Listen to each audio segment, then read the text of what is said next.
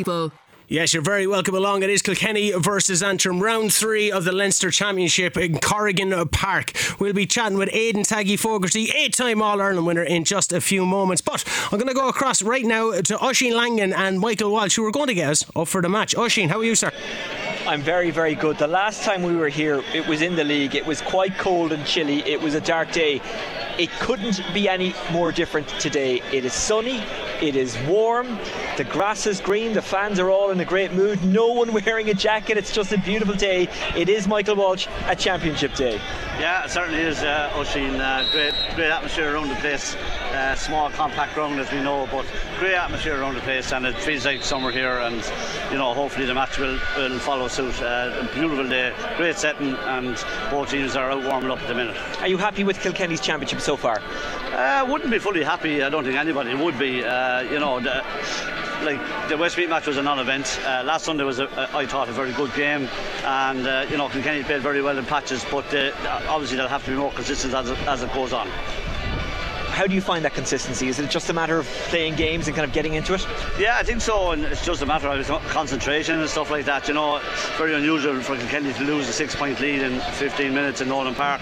Haven't seen that too often, and it's just a bit concerning that kind of thing happens. But look, it's very early in the championship yet, and you know, both those teams seem to be so much stronger, Kilkenny and Galway, I mean, than any other team in Leinster at the moment. This is subject to change, but the Kilkenny team, as named, is Ole Murphy in goal, Hugh Lawler at fullback, Tommy Walsh and Mikey Butler in the cornerback position. David Blanchfield and Dara Corcoran are the wing backs, with Richie Reed at centre back. Adrian Mullen and Alan Murphy named in midfield. Tom Phelan, John Donnelly and Billy Ryan are the half forwards. Mossy Keoghan, TJ Reid and Eoin Cody are the full forward line. Do you like the look of that team, Mickey?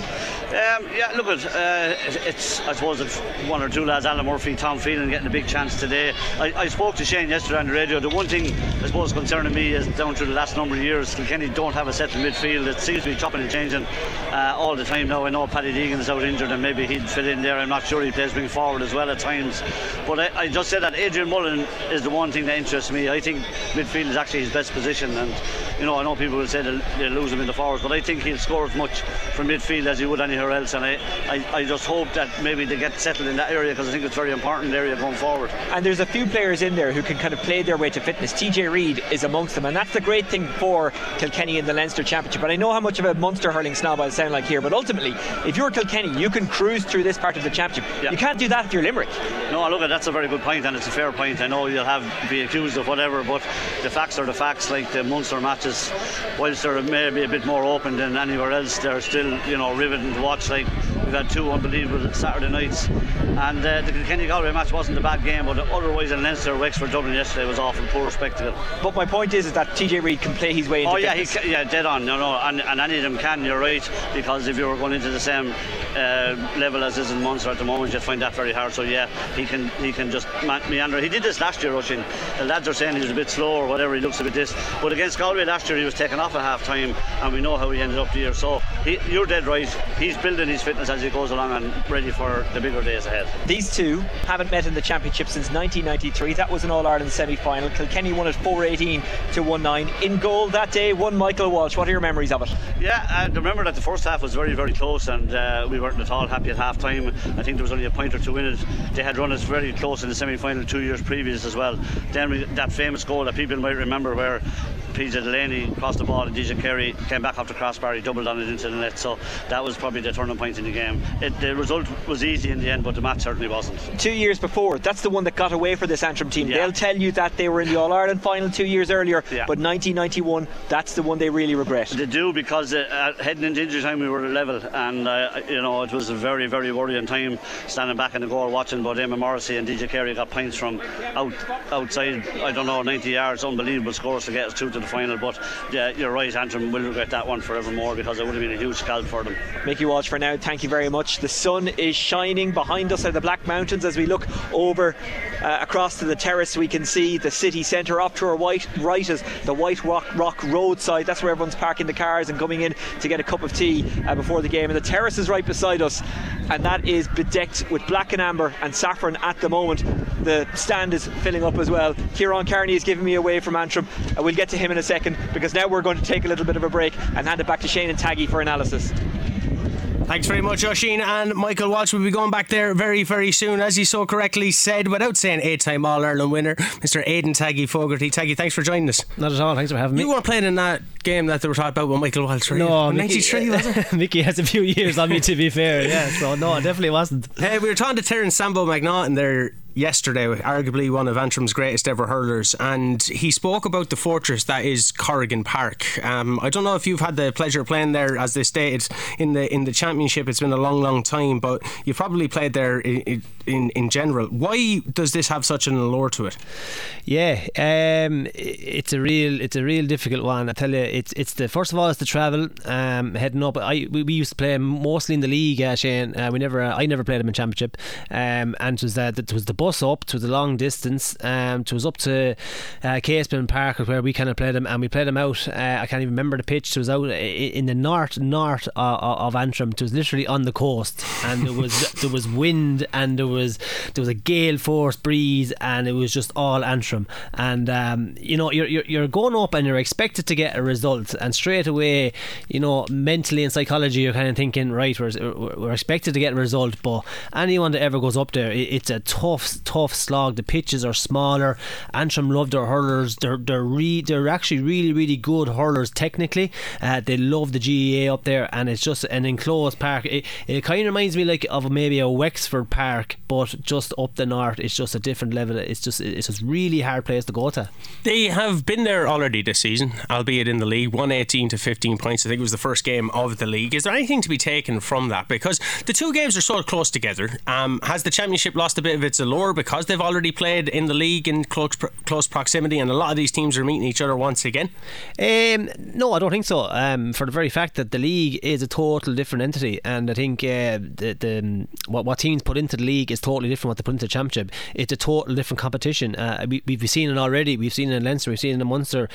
Teams just they don't really put a lot of effort into the league. If they get a good run, if they see a few players, so best. But it's all about championship. And to be fair to Antrim, they have put an awful lot of effort in. I think up there they have to hit the ground running in January in terms of keeping the level of consistency at a certain level all the time to get marginal results, if that kind of makes sense. Because maybe the likes of the Corks, the Tips, whatever, the normal kind of teams, like the Kennys, the Galways, they can afford to be missing maybe 5 or 6 players, try a few new faces, maybe taper down train at certain times. But Antrim have to be going full belt all the time, and I think they have done, and they have done very well. They have kept consistency all the time. And even if you look at the championship, you know, they drew with Dublin up in Corrigan Park. Mm-hmm. They lost to Wexford, but you know, 4 points is all down in Wexford Park, so done relatively well down there. And I believe this game today, Shane, is a massive game for Antrim, because it's their last home game. As we said already, they're going to make this place a fortress. Mickey Welch touched on it already about how difficult it is to get a result, and I'm not being cliche here saying the old usual, oh look, it's going to be a tough game but we're going to want winners. I genuinely believe Antrim are going to hit the ground running and really tear into Kilkenny today. Kilkenny went up yesterday because they are really don't want to take their eye off the ball. If they slip up, or if they leave Antrim in this game, I genuinely believe they can smell blood, and you wouldn't know what way it could go. Like genuinely, championship is so difficult. And then you have we have Dublin and Wexford, so they're not easy games either. So this is Antrim's last home game. It's a fortress. You know, Kilkenny are travelling up. Derek will definitely not take the eye off the ball, and that's why they went up yesterday, I believe, because they just want to be so prepared, get a result here, get out of Corrigan Park, and get back down to the next weekend. Talking about possibly leaving stuff behind you, we'll go back to last week against Galway. Kilkenny 6 points up, and Michael Walsh touched upon it as well. When we talked to Derek Lyng afterwards, he said it felt like a defeat. Henry Shefflin said it was a point well earned. What's your takeaway from that game? Yeah, I would go on the line to Derek. Yeah, I believe it felt like a kind of a defeat after the game. Kilkenny were playing very well at certain spells of that game, but at the end of the day, Shane, we were 6 points up 10 minutes ago. For me, we should be closing out that game. We kind of left Galway hanging a small bit. Now they did come at us. Henry made a few substitutions that worked out very, very well for him, but for Galway to come down to Nolan Park and for Kilkenny to be playing kind of so well and 6 points up with 10 minutes to go, we should have seen it out. And I think Galway will feel that they got a result there in Kilkenny. Was it Henry's substitutions then, or was there something that Kilkenny weren't doing?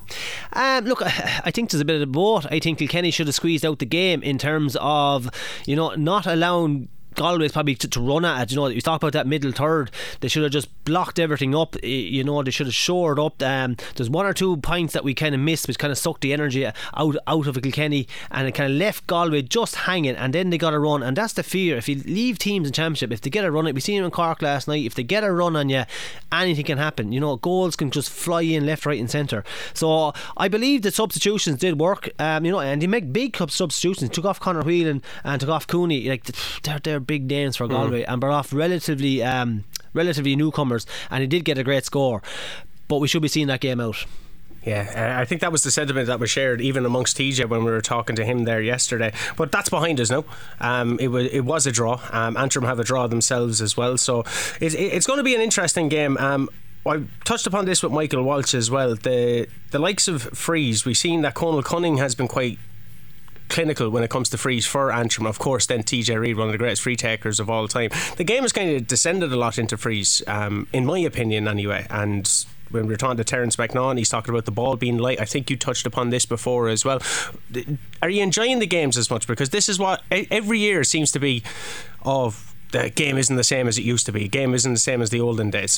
What way do you feel about that? Yeah, am I enjoying the games? Yeah, I'm enjoying certain games. Do I enjoy the games as I did? I tell you, I saw a clip there during the week of the Munster final in 1991. And now it was a crazy atmosphere. Aidan Ryan went down, got a block and put it in the back of the net, and the whole crowd came in on the field. The game wasn't even over. He was shouldering fans, and he was shouldering Cork lads to get out of his way.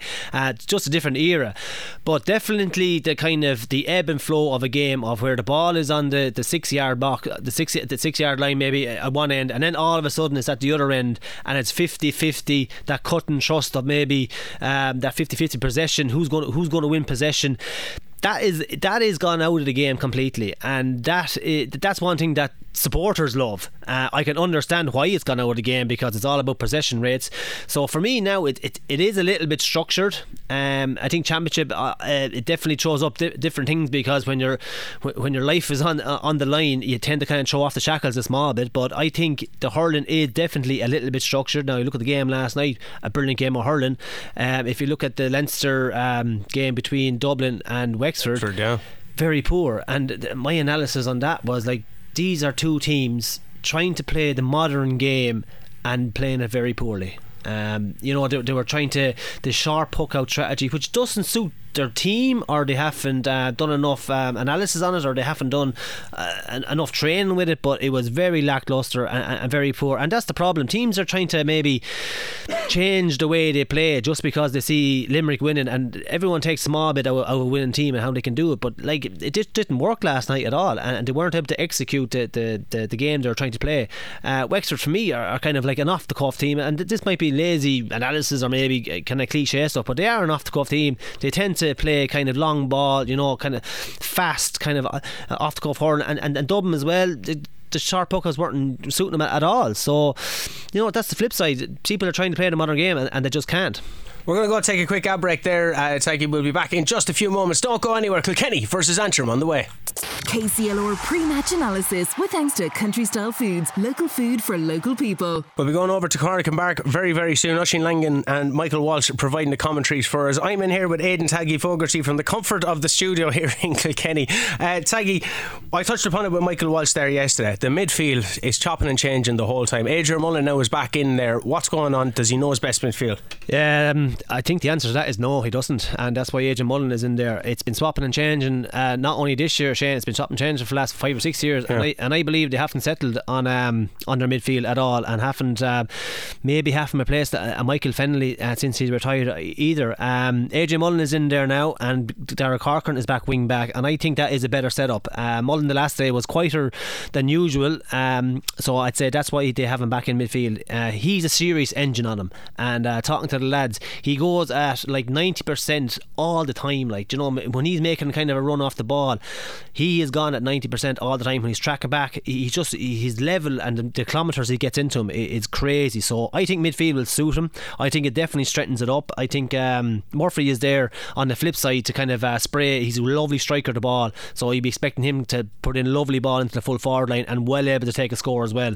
But it's a place we have been struggling is at the midfield, and we're trying to find a partnership. Brian Cody couldn't really find a partnership either at the time, but I do feel Mullen is definitely an option in midfield, and has played midfield there, and has played very well midfield. But the flip side of that is you're taking him out of a half forward line and a danger towards a threat towards goal and a threat coming through the centre, and that's why it's a big game for Tom Phelan. And we're also, I think, looking for a pacey forward. You know, Tom Phelan, Clifford was tried the last day, probably wasn't one of his best days, but he has pace. Tom Phelan is in today, he's pace, and you know, I might be wrong at the end of the game, but I expect Tom Phelan to have a right good game here today. He's kind of unseen, unknown.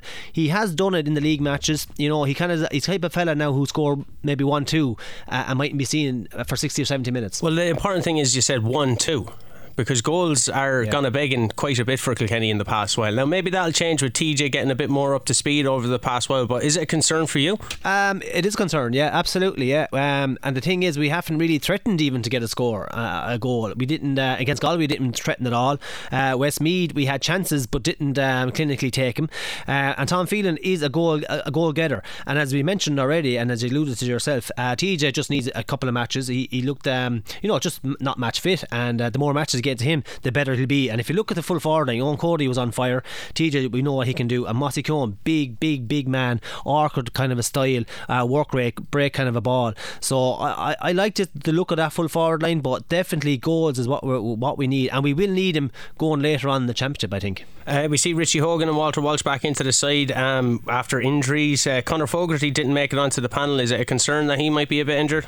Yeah, I'd say he is injured. Like, I don't think he'd go from playing midfield one day to not being on the panel at all the next day. So I'd say he's carrying a knock. Obviously Paddy Deegan is a loss. You know, Paddy Deegan is actually a huge loss. He's a serious option for that Kilkenny team as well. So it's interesting to see that the two guys are back on. I feel after the Limerick League final, Derek probably said, right, at the end of the day we're going to need big men, we're going to need ball winners, and the two guys are that. And it is good to see him back. How well they're going in training, how fit they are, I don't know, but I think we will need him, and I think they might see game time today, especially Walter Walsh. Someone who probably won't is Timmy Clifford with the under-20 semi-final on Wednesday as well, and we know that a lot of them have come out. Mark Dowling was talking to us, calling it a farcical decision. They haven't seemed to got it right, but I would imagine it would be interesting to see if Timmy gets on. Yeah, it will be interesting. Look, I think the whole rule is a bit of a farce. If you talk to any player that plays under 20, they want to play that competition, they want to play senior as well,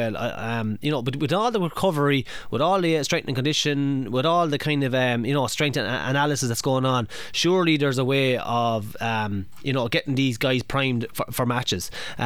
Soccer can do it 3 times a week. I know it's a different game, but absolutely I feel it's a ridiculous rule. Under 20s going out with an under strength team that they know 2 players that are playing senior, and the thing is now, you see, this is the awkward bit with Clifford, he's not on the team. Yeah. So he mightn't even get a game, and next thing you can play the but the thing is, if the under 20 game was before the senior game and he played the 20 game, that's the problem. And I think they should play. I think it's a farcical rule. Taggy, we'll be talking at half time. We're going to go take a quick gab break. When we come back, we'll be going to Corrigan Park. The teams are on the field. Oisin Langan and Michael Walsh bringing you all the action. Don't go anywhere. KCLR pre-match analysis with thanks to Country Style Foods, local food for local people. KCLR Live Sport. The Leinster Senior Hurling Championship, Kilkenny versus Antrim, with thanks to the full range of Volkswagen vehicles at Lahart's, the home of Volkswagen in Kilkenny. Lahart'sVolkswagen.ie. Welcome to Corrigan Park. It's a sunny and warm day for this Leinster Senior Championship clash of Antrim and Kilkenny. It's the first meeting between these two in the championship here since 1943, when the Saffrons won 3-3 to 1-6. That is their only ever championship victory against Kilkenny. Kilkenny have won 7, Antrim have won just the 1. Recently in the league they've met a bit. Kilkenny have beaten Antrim by 10 points, 3 points and 6 points in recent years, but this is their first championship meeting since 1993. Michael Walsh, what are you expecting? Yeah, I look at It should be tasty for a while. Hopefully that, I know there's a very strong breeze here blowing down the field as we look, and I'd imagine if Antrim get a chance to take that, they will. They need to be in the game for as long as they possibly can. In the end, I think it should be a comfortable enough victory for Kilkenny. What the people might know is Antrim have lost a couple of very key players, and even one more before the match, their outstanding centre-back Owen Campbell not playing. Well, he walked into the ground in a moon boot, so it's no surprise to see that he's not playing. Yeah, there he is walking over to the side of the pitch. We're about to get the anthems, but before we get to that, one thing the lads talked about in studio, Shane and Taggy, is that Kilkenny have yet to score a goal in the Championship. Do you expect them to try and go for goals today, or is it a case that if it happens, it happens, but if you win the match, who cares? Yeah, I actually think they will go for goals a bit today. I think that, that criticism will narc them a bit, and as we said, they haven't even threatened the ball really, so they will be definitely, I'd say, going for the jugular a bit today. We'll run you through the teams, then we'll have the game live and in full here on KCLR. Before all that though, the crowd will be upstanding for the anthem.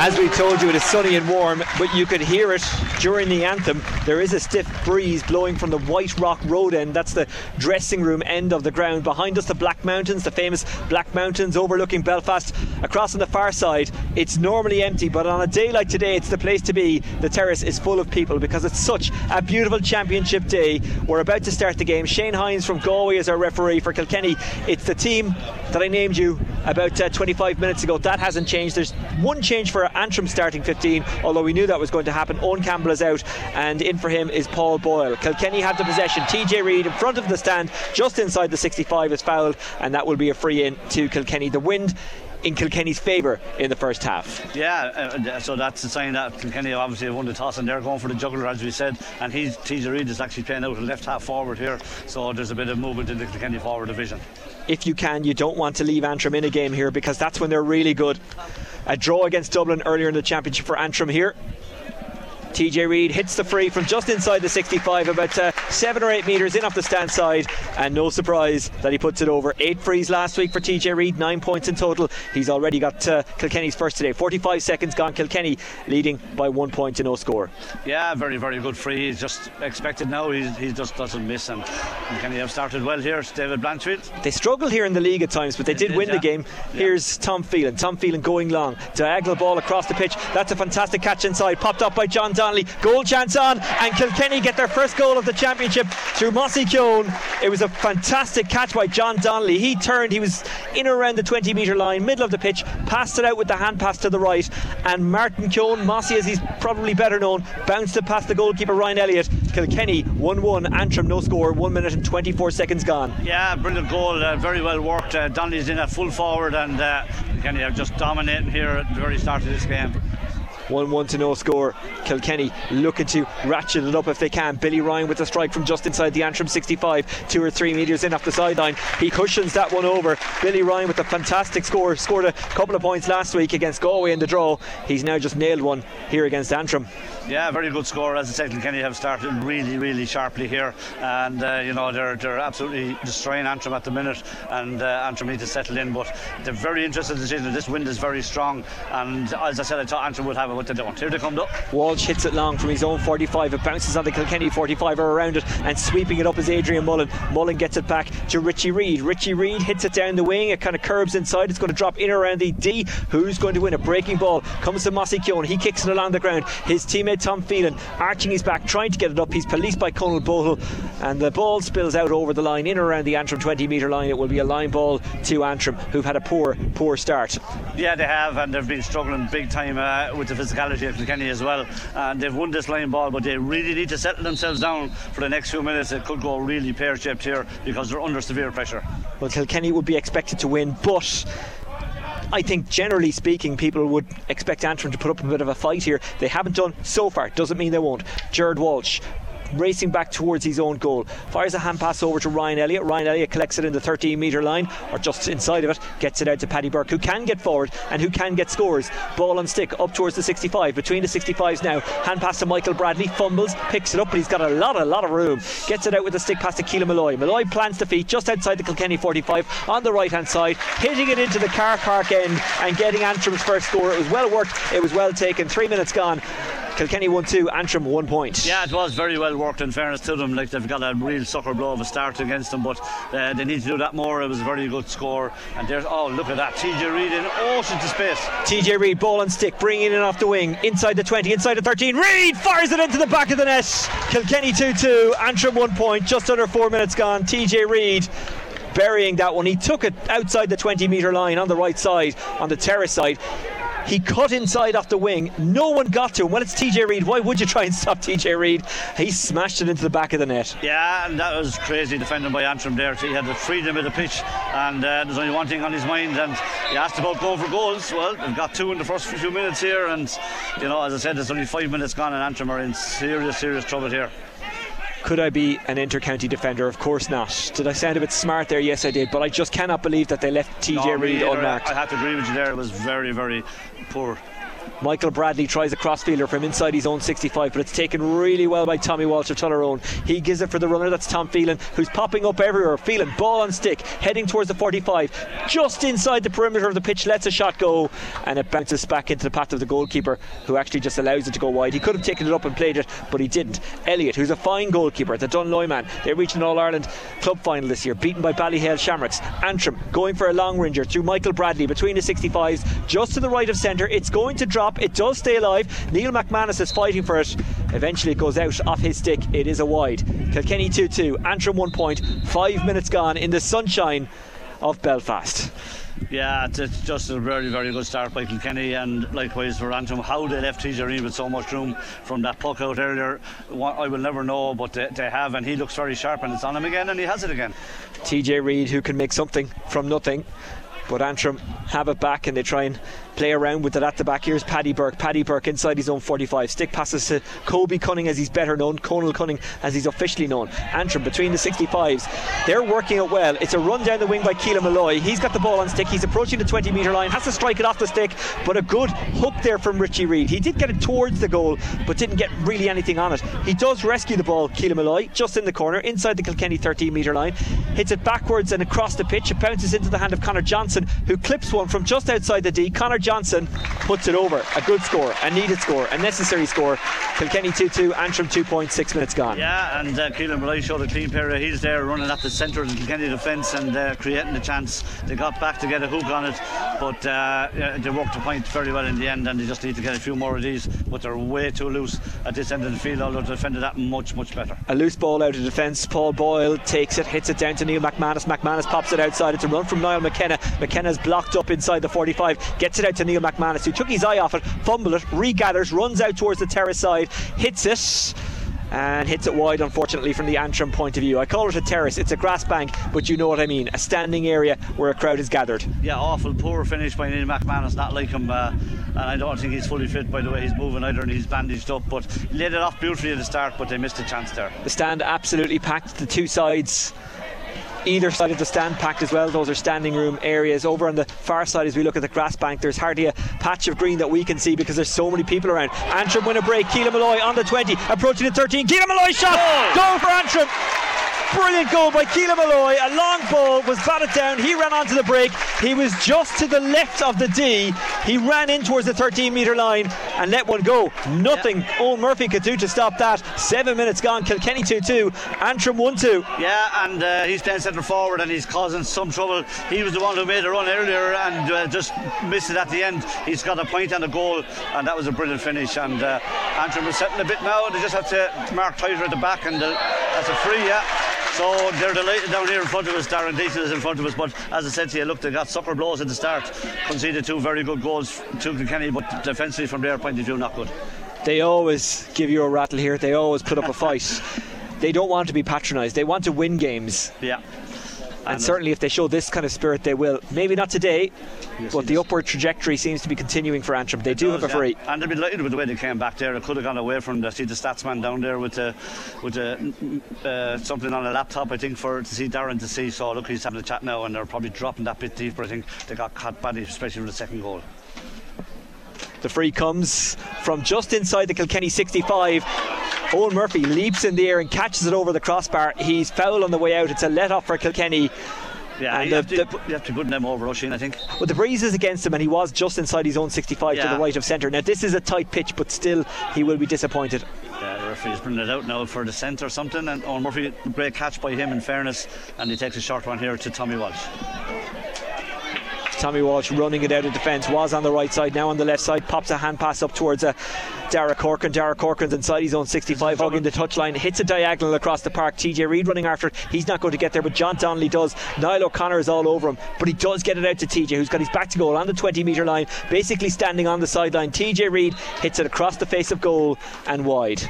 It remains Kilkenny 2-2, Antrim 1-2, 9 minutes gone. They're getting caught, Antrim, with the forward just moving inside them, and you know, if you're not goal side as a defender, you're in bother, and that time again they nearly lost the ball, and if John Donnelly had caught it, they were in big bother.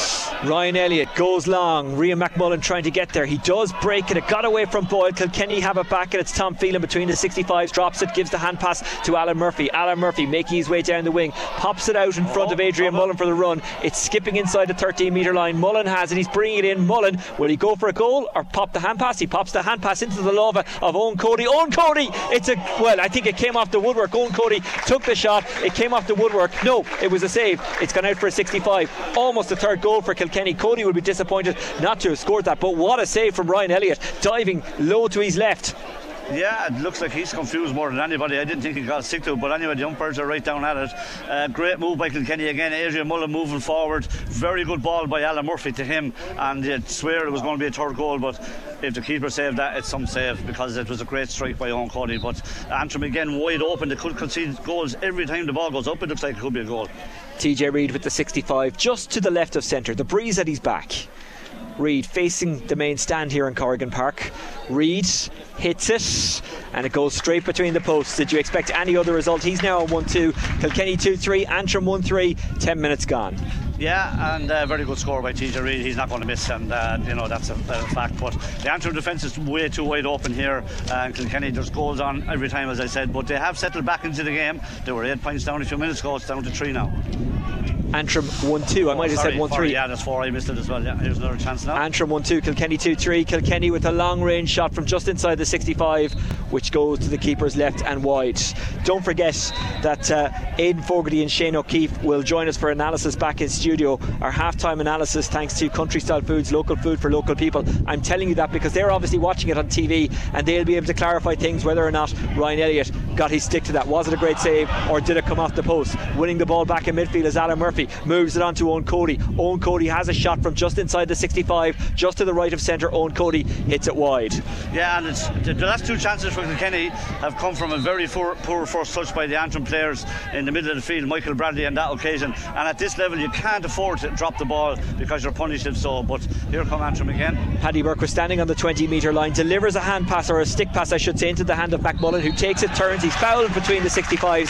Free for Antrim, who've grown into the game. 11 and a half minutes gone. Live on KCLR, with thanks to a full range of Volkswagen vehicles at Lahart's, the home of Volkswagen in Kilkenny, lahartsvolkswagen.ie. Kilkenny 2-3, Antrim 1-2. Yeah, Conal Cunning taking the free now, he is, and he missed the last one. He needs to score this. It's not easy, into the breeze a bit, but at this level you have to be getting them, and the last one dropped short.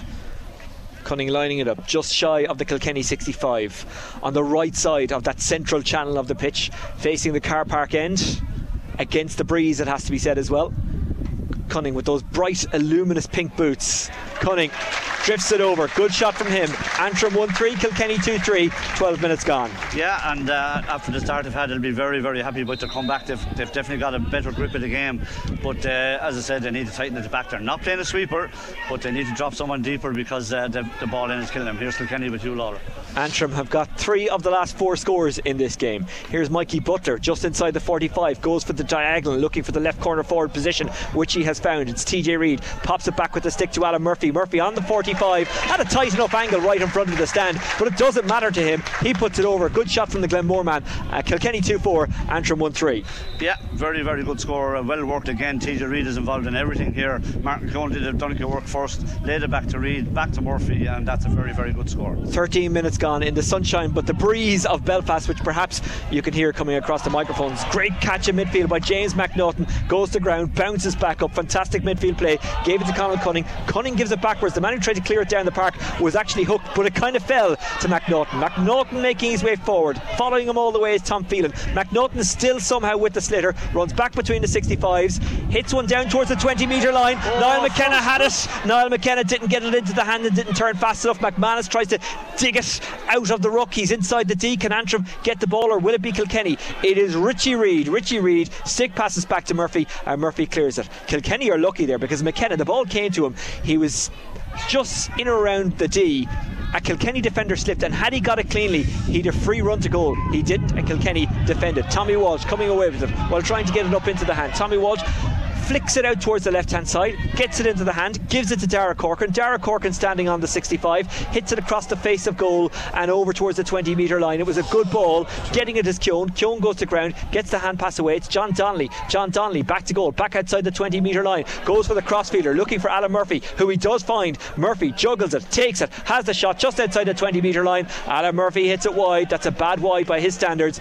It's Kilkenny 2-4, Antrim 1-3, 14 minutes gone. This is an entertaining Leinster Championship game, brought to you from Corrigan Park live on KCLR with Lahart's Volkswagen, Lahart's Skoda, and Lahart's Volkswagen, Lahart's Skoda.ie. Yeah, poor wide there, it has to be said. The fifth one for Kilkenny so far. Obviously Kilkenny dominating the game, but Antrim just hanging in there, 4 points in it, but the Kilkenny half back line here is definitely dominating. The Adrian Mullen playing extremely well now at midfield, along with Alan Murphy, and Kilkenny are absolutely dominating this game. Adrian Mullen has a shot from just inside his own 65 in the middle. Adrian Mullen, fantastic score. Kilkenny 2-5, Antrim 1-3, just under 15 minutes gone. Yeah, that's very well worked. Again, the Antrim breaks down at their half forward area, and Mullen is playing a really strong game in the middle of the field. Both midfielders doing well actually, and there's a very good score by him. His first score of the game, 2 in a row now for Kilkenny. Kilkenny 2-5, Antrim 1-3, 15 minutes gone in the first half. Goalkeeper Ryan Elliott goes long with the puck out. Kilkenny have got it back, and it's hit back down towards the forwards, where it's 2-on-2. It's gathered really well. Nice turn by Eoin Cody, turning and twisting, gets it outside to Billy Ryan, who cuts outside, gets to the 13 and just zips it over. He could have gone for goal, he could have taken it on, but Antrim got defenders back, so he said, you know what, I'll just put this one over for his second point of the game. Kilkenny 2-6, Antrim 1-3, 15 and a half minutes gone. 2 in a row for Kilkenny, 2 within a minute. Yeah, very well worked again, and as I said, they're dominating in the middle third, and I mean, they are dominating there. You're going to get those chances, and they've been a little bit off with some, but really dominating the game now again at this stage, and these puckouts are killing Antrim. It's gathered by Richie Reid. He kind of spills it into the path of Billy Ryan. Billy Ryan gets it back to Tommy Walsh. Tommy Walsh cushions it over the head of Mullen. Not sure that was the intention, but that's the way it happened. And it comes to David Blanchfield, who is just outside his own 45. Hits a bouncing ball inside the Antrim 45. Brilliant dispossession by Eoin Cody. To all intents and purposes, everyone thought that that one was done and dusted, but it was actually Mossy Keoghan who nipped in, got the ball, and hit the score. Good score from him. Kilkenny 2-7, Antrim 1-3. Yeah, Kilkenny pulling away again now, and again the Antrim player had it, but very good work by Martin Keown to dispossess him and put it over the bar, and looking very sharp, and 7 points clear again. You're full naming him. I full naming him, yeah, no, unusual.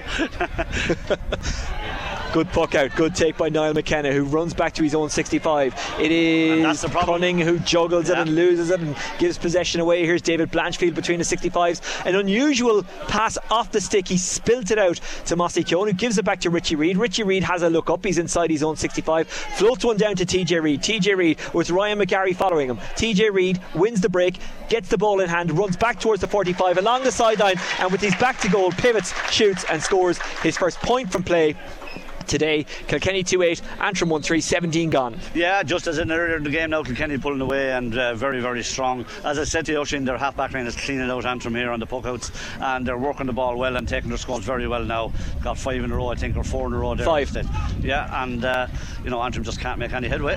Antrim need a score, but they're not winning the possession. That's a soft enough free. I agree with that. I didn't think it was free. Hugh Lawler is looking at the refs, and I wouldn't blame him. Like, I think that might be a sympathy free there, but Antrim badly need a score at this stage.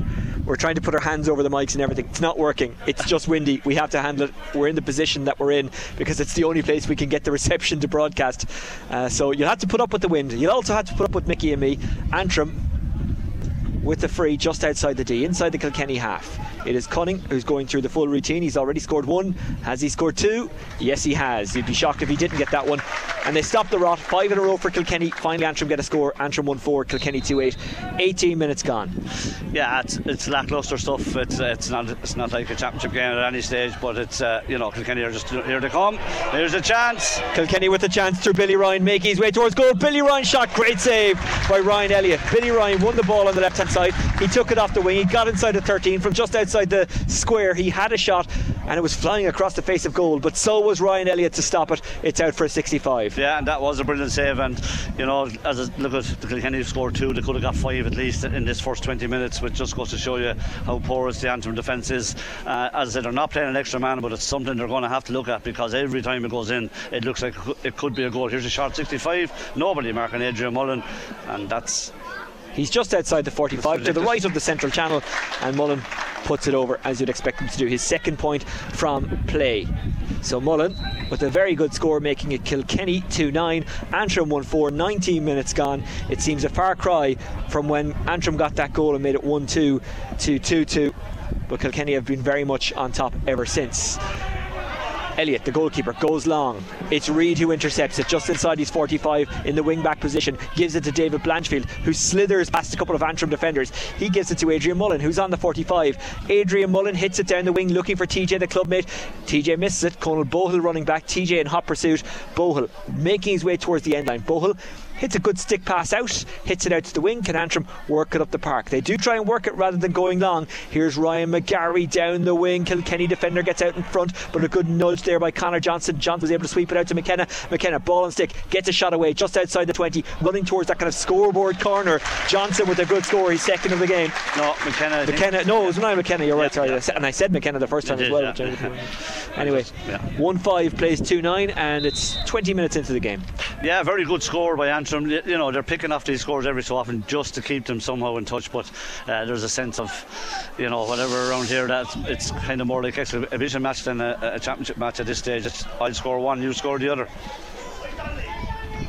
Kilkenny keeper goes long from the puck out. The ball spills kindly for Jared Walsh. Jared Walsh gets it back to Michael Bradley, who hits it long from the 20 metre line. No one there from an Antrim point of view, and Richie Reid just allows it to fall into his orbit. Reid then hits a good stick pass to Billy Ryan. Billy Ryan, who's got 2 points on the board so far. Billy Ryan gives to Adrian Mullen. Mullen thought about a shot, then his space was closed down, so he just gave the hand pass away. Kilkenny hit a stick pass into the corner. The 45 is where the player takes it. That's Tom Phelan. Tom Phelan gets it to Alan Murphy. Alan Murphy plants the feet between the 65 and the 45. Alan Murphy going for it. Alan Murphy, I think he's got it. The umpire's not so sure.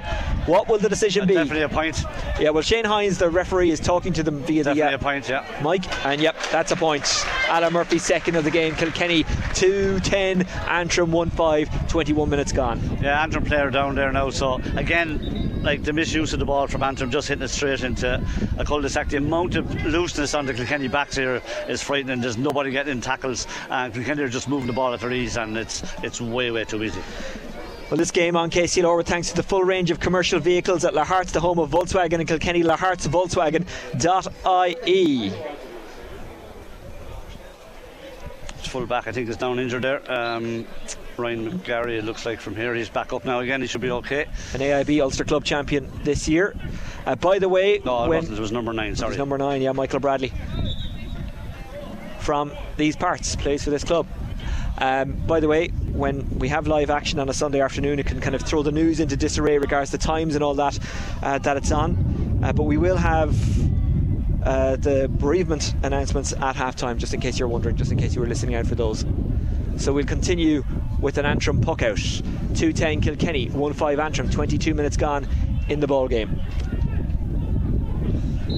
I wonder, will this stoppage be of benefit to Antrim, just to take the momentum out of Kilkenny? McGarry looking as Elliott pucks it. It's intercepted by James McNaughton. It kind of squirts up in the air, running after it is O'Connor. Intercepting was Mullen, got it off to Keoghan. Keoghan has a shot. I beg your pardon, it was Eoin Cody. How could I mistake those boots? Eoin Cody's shot is blocked down. He was smothered there. Antrim turn it over. It's Cunning. Ball on stick up towards the 45.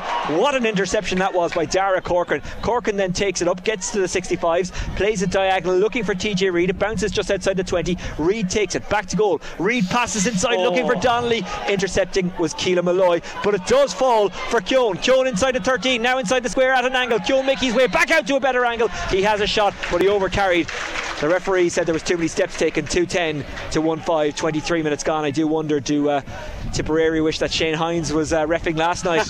He's monitoring the steps very well here. Yeah, and I thought he was going, there's someone down here again now for Antrim and they're in trouble again. But yeah, that was another goal opportunity. You know, Antrim had lost their centre back before the game, Owen Campbell. By the way, for those who don't know, he is an immense player. He's one of those guys who would get in every other inter-county team. Yeah, it's the number 5, Jared Walsh, and he seems to be in bother now. He's another very good player, and they just can't afford these losses. They've lost 2 forwards as well, but Campbell is a massive loss there. There is no way that they'd be running through them as easy if he was there, and you know, it's very hard for them to get over that. And now Jared Walsh is down, and if he is to go off, it's going to create more problems because they're defensively being torn apart here. And but for good goalkeeping and just a bit of slack finishing here and there, Kilkenny could have easily 5 goals here. It's a busy day in GAA. The Munster Senior Football Final taking place at 4. Clare taking on Kerry. Before that at 1:45 it's Sligo against Galway in the Connacht Final. It's a bit of a weird one, that, because I think for Sligo it's a shot to nothing, and even if they don't win, it's building nicely for them. Their under-20s and minors have been excellent. Their under-20s qualifying for the All-Ireland Final last night with the win against Kerry. It's good times for Sligo. Not such good times for our Antrim. Jared Walsh is limping away here. He will try and play on. 24 minutes gone in the first half of this game. Live on KCLR, Kilkenny 2-10, Antrim 1-5. Don't forget halftime analysis coming up with Shane and Taggy Fogarty. That's with thanks to Country Style Foods, local food for local people. Yeah, free out, there it goes, and again down on top of David Blanchfield, who's going to catch. He didn't that time, but they're not getting much joy from that at the moment. He got the hand to it, but he couldn't gather it. However, his teammate now has and gives it to Dara Corcoran, who's just outside the Kilkenny 45, goes long, looking for TJ. That's old school hurling, and a good piece of footwork there by Ryan McGarry, who flicked it with the boot back to his goalkeeper. TJ was all over him like an octopus, so that was the only thing he had free to hit it with. Jared Walsh goes long. It's going to drop in around the Kilkenny 20-metre line. Who's it going to drop to? Trying to sweep it up is McKenna. McKenna bats it over towards the sideline. Can he win the foot race with the ball? He can, but he has it at a very tight angle. Tries to pop it over from just inside the 13 with one foot on the touchline. Brilliant score from McKenna. His second of the game. 25 minutes gone. Kilkenny 2-10, Antrim 1-6. Yeah, just keeps them tipping away. A very good score by McKenna. He's looked lively enough as well. And, you know, he took it from the sideline and it was a very good finish. 7 points in it now. Good defended that time by Antrim, and fair stairs to puck out again. McKenna with the last 2 scores for Antrim, but Kilkenny try and respond through Alan Murphy, who's going for his third, and he does get it. Took it out of the sky, didn't even have to jump. He was inside the 45, stand side, turned, hit, scored. Kilkenny 2-11, Antrim 1-6, 25 and a half minutes gone. Yeah, we spoke about the midfield before the match and setting down a marker. Well, Alan Murphy, 3 points in the first 25 minutes, has set down some marker here today, and he's playing a really great game. He has indeed. The ball breaks in the middle of the park. Can he keep it in play? Dara Corcoran, no, he can't. Goes out for a line ball to Antrim between the 65s, right in front of the stand. We're not used to these kind of summer conditions here in Corrigan Park. It's a really pleasant day, isn't it? It is, yeah. It's a lovely day, and not so lovely up here, but certainly down ground level. It's beautiful down there, and you know, there's a big crowd here, but as I said, it's more like an exhibition match than a championship match at the minute. You would hear that crowd a lot clearer, but I had to turn off our effects mic because of the breeze. So not a bad line ball, but no one from Antrim got to it. Taking it was Dara Corcoran. He must have got a little bit of a clip because the referee has given a free out to Kilkenny just inside their own 45. They lead 2-11, 2-16, 26 and a half minutes gone. Don't forget, by the way, on the Carlow frequency, we've got Carlow against Down. You can listen to that with Brendan Hennessy if you would like to. That, of course, in the Joe McDonagh Cup. A big game for Carlow. Ole Murphy taking the free out. He'd probably have the range to get this if he wants to go for it. Ole Murphy just inside his own 45, just to the left of centre. Murphy having a look at the posts. Murphy hits this one long. Does it have the legs to run over? Yeah. It does. Great score from Ole Murphy, getting in on the act. The Kilkenny keeper fires over a free to make it Kilkenny 2-12, Antrim 1-6, 27 minutes gone. Yeah, there was no problem with that. The strong wind behind him and a hugely accurate, and terrible puck out again. And they're made pay, I'd say. Billy Ryan gets the shot away. It's wide. Was it Billy Ryan? You'll have to clarify. I'll tell you why, because I've had to put my notes down here because they're blowing away. So every time I write a note, you're basically the commentator, which is not bad. The puck out came down too quick there, and Kilkenny gather it through Richie Reed just inside the 65, gets the hand pass to Mullen. Mullen, ball on stick, running in off the wing, up towards the 45, weaves back outside, drops it in on top of the running forward who flicked it. It was Mossy Keoghan, but it was a good goal save by the goalkeeper Elliott. Elliott, a little bit casual, does get it to Conal Bohill. Bohill gets it out wide, and Bohill, bit of a let off for him. Here's Paddy Burke. Paddy Burke down towards the half forward position, taken out of the sky with the stick by Connor Johnson, but then he was tangled with by the Kilkenny defence and they just turn him over. It's great work by Kilkenny. Dara Corcoran outside the 45 goes back, wrapped backwards with the hand pass. Tommy Walsh into the corner, running out to try and meet it as Eoin Cody. Eoin Cody flicks it away from Paddy Burke, then gets it up off the ground with the stick. Eoin Cody with a shot that he's so far out of the way of, or so far kind of away from where you'd like to be shooting. He's 1 foot across the white line while shooting, but he couldn't get it over to wide for Kilkenny. 2-12 Kilkenny, 1-6 Antrim, 28 minutes gone. Yeah, possibly should have used that ball there. Paddy Burke's doing a good job there. He's very tight, and he's probably the one Antrim back that has any success so far, but this is where they're in trouble and they just can't get these breaking balls. Kilkenny back line cleaning them up. Niall McKenna got his hand to it, but he couldn't take it up. Kilkenny turn him over. Adrian Mullen up towards the 45, looked to me like he was fouled by McKenna. Referee says play on. Tried to find a pass to TJ, couldn't. Antrim man pulled on it, but it rolls only as far as Richie Reed. Reed between the 65s at an incredibly tight angle, has a shot. Richie Reed guides it over. A fantastic shot from Ballyhale Shamrock's Richie Reed, and it's Kilkenny 2-13, Antrim 1-6, 29 minutes gone. Yeah, very good score by him. He's having a powerful game there at centre back. Another puck gone wrong. This game could be over very quick. If he wants to get a goal here, he'll take his point. Billy Ryan pops it over from the 20 metre line just to the right of the D, and Kilkenny are absolutely cruising. Ryan gets his third from play. Kilkenny 2-14, Antrim 1-6, 29 minutes gone in the game. So far in the Leinster Championship, there's been a soft one, a hard one, and a soft one again, unless Antrim can rally here. Kilkenny cruising to victory against Westmeath, one would expect that. Then a draw against Galway, that wasn't obviously beyond the realms of expectation. Those two have been fairly neck and neck over the last couple of years. Against Antrim, Kilkenny at the moment are winning, and winning well.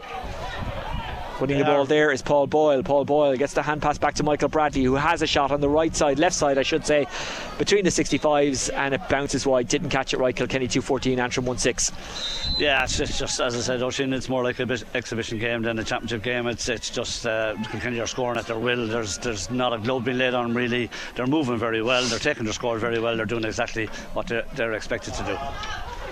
Eoin Murphy hits the puck out to Tom Phelan. Tom Phelan on the Antrim 65 goes backwards to Adrian Mullen.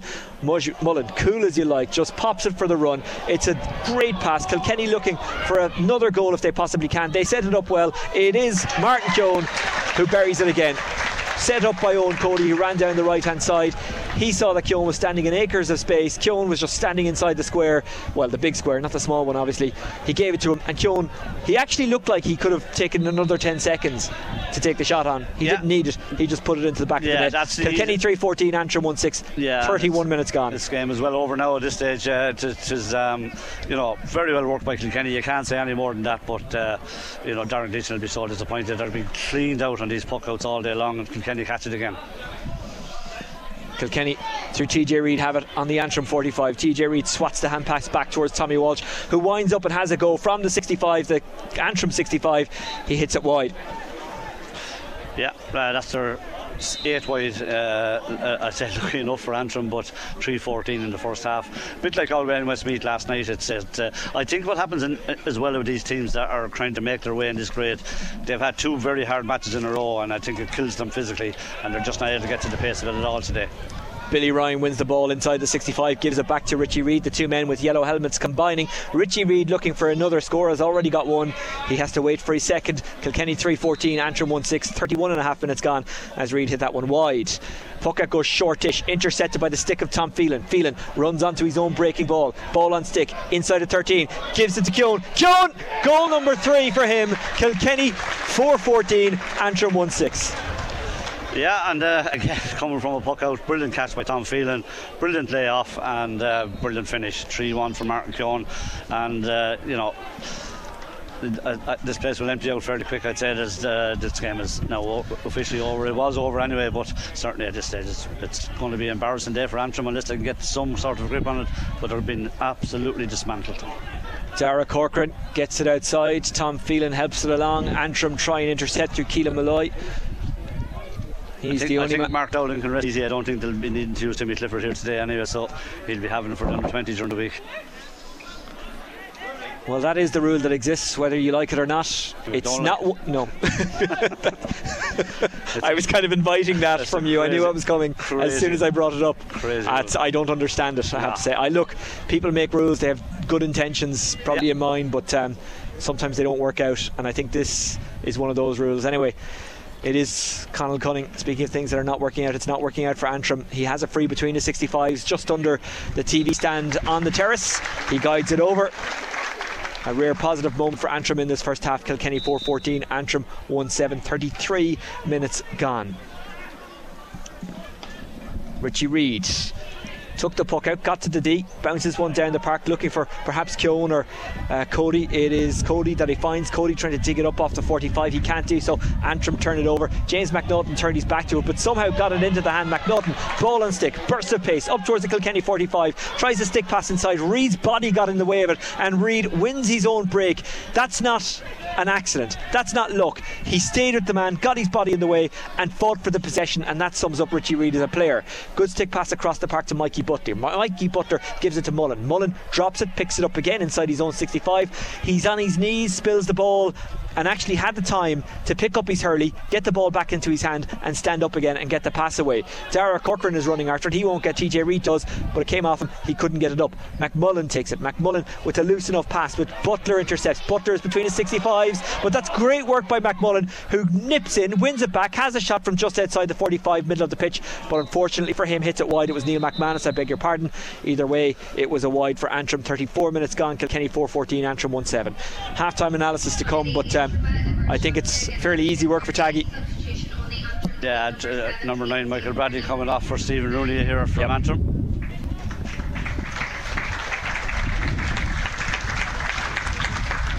So Michael Bradley, a tough day for him, a tough day for all the players. Goes straight off without taking a bottle of water. It's tough for players because they give this everything. They put their life on hold to be an inter-county player, and when you get a beating like this, I can only imagine how tough it is. Down but not out for Antrim in this championship, but it doesn't look like it's going to be their day today. Tom Phelan tries to make sure, gets up towards the 20 metre line, gets sandwiched by two defenders, goes to ground, loses the ball, gets it back, sweeps it to Keown. Keown with his back to goal, hits it over. Good score for him. 3-2 for Martin Keown, Mossy Keown, whichever you prefer. Kilkenny 4-15, Antrim 1-7, and we're into the 1 minute of additional time at the end of the first half. Yeah, very good score again by Martin Keown. He's having a really great game today, and this is Richie Reid standing all on his own, no one near him, and he just goes up there, and Dara Corcoran, his clubmate, comes out with it. Dara Corcoran just inside the 65s, goes with a hand pass to John Donnelly. Donnelly kind of somehow flicks it into the path of Billy Ryan, who gets inside the 65, right in front of the stand, hits a diagonal ball over to the far side. It is taken by a Kilkenny hand. It's popped out to TJ Reid. Lovely little bit of magic by TJ Reid. Keown gets it to Cody. It took a clip off an Antrim hurley on the way. Cody... Well, he's frustrated because he wanted to play on, but the referee is giving the free in. Yeah, another goal chance there. It could have been easy, a fifth goal, and as I said, it could be 7 or 8 goals either, but just a handy tap over free for TJ Reid. Well, TJ Reid, he scored out 1-3 so far. It will be 1-4. I would imagine this will be the last puck of the first half, and Kilkenny will extend their lead. 10 points for Antrim when you make the conversion. They're on 1-7, 24 points for Kilkenny, who are on 4-15, but that will go up by one now. TJ Reid with this free just inside the D, right hand side. TJ Reid bending, lifting and striking over the crossbar. Kilkenny 4-16, Antrim 1-7 at the break. Michael, it's not been a classic, has it? No, it's been, as I said to you, it's like the opening of the pitch or something like that, but Kilkenny, as I said, looked very sharp, playing very, very well all over the field. They're not being a glove laid on them, let's be honest about it, but they've, you know, we spoke about goals, they've answered that question. They've got four, could have got many more, and they're miles ahead here, and I'm sure Derek will lose a chance to empty his bench in the second half, as this game as a contest is long over. What do you say as a manager to your team when they're so far up at the break? Yeah, well, he'll just try and keep them going as best he can. Look, he knows that this is over, and whatever happens, and he just wants them to drive on. He'll say you're paying for your place, and you know, lads that maybe have struggled a bit in the first half might need to step it up, and I'm sure he'll remind them by putting on a few subs here and there. All he'll want is the same again in the second half, and you know, they can do what they like. They're very comfortable. Carlow very comfortable as well, away to Down in the Joe McDonagh Cup. Goals by Marty Kavanagh and Chris Nolan. They're amongst the goals. Carlow 4-12, down 10 points, the latest score. You can listen to that game live on the Carlow frequency on KCLR. At half time here in Corrigan Park, it looks like it's going to be a comfortable day for Kilkenny. It has been so far. Keown has got a hat-trick of goals. TJ Reid got the other at the break. Kilkenny 4-16, Antrim 1-7. KCLR Live Sport. The Leinster Senior Hurling Championship, Kilkenny versus Antrim, with thanks to the full range of Skoda vehicles at Lahart's, the home of Skoda in Kilkenny. lahartskoda.ie. Yes, you're very welcome back to the studio here in Kilkenny. It's myself, Shane O'Keefe, joined with Aidan Taggy Fogarty. It is Kilkenny leading the way, 4-15 to 1-7 against Antrim. As Michael Walsh said, a bit of an exhibition match, but look, we'll take the positives from it. You wait for a bus, and then four come along at all the one time. Yeah, for sure, Shane. We mentioned it before the game about goals, and yeah, we've definitely got the goal chances, and we've taken them. Possibly could have even taken two or three more, except for Elliott in the goal being really, really good and making a couple of really good saves. Antrim, they started the exact way that they didn't want to start. Kilkenny got off to a great start, 1-2 up to no score. You know, it was nearly looking, well, it is a whitewash to be fair, but Antrim, they made a bit of a kick then, but the same thing happened to them down in Wexford Park. And if you remember, they got off to a poor, very, very poor start, and then got a bit of momentum in the second half, but had two, you know, there was such a bad start in the first half, couldn't claw it back. And against Dublin, they got off to a great start. So Antrim today needed a really, really good start, and unfortunately they didn't get it. And Kilkenny just roared into the game then in the last 15 minutes of that first half. And look, the Antrim are struggling. They're at 6s and 7s, to be fair. This is what people are talking about though when they're talking about the Leinster Championship. It's games like this. You don't really get that in the Munster Championship at all. You look at the thrilling games that Tipperary and Cork got to experience, or Clare versus Limerick got to experience. Does this do anything for either team? No, it probably doesn't. Look, we're not going to learn a whole lot today. Derek made changes with the view of, I suppose, seeing how the guys get on in their positions.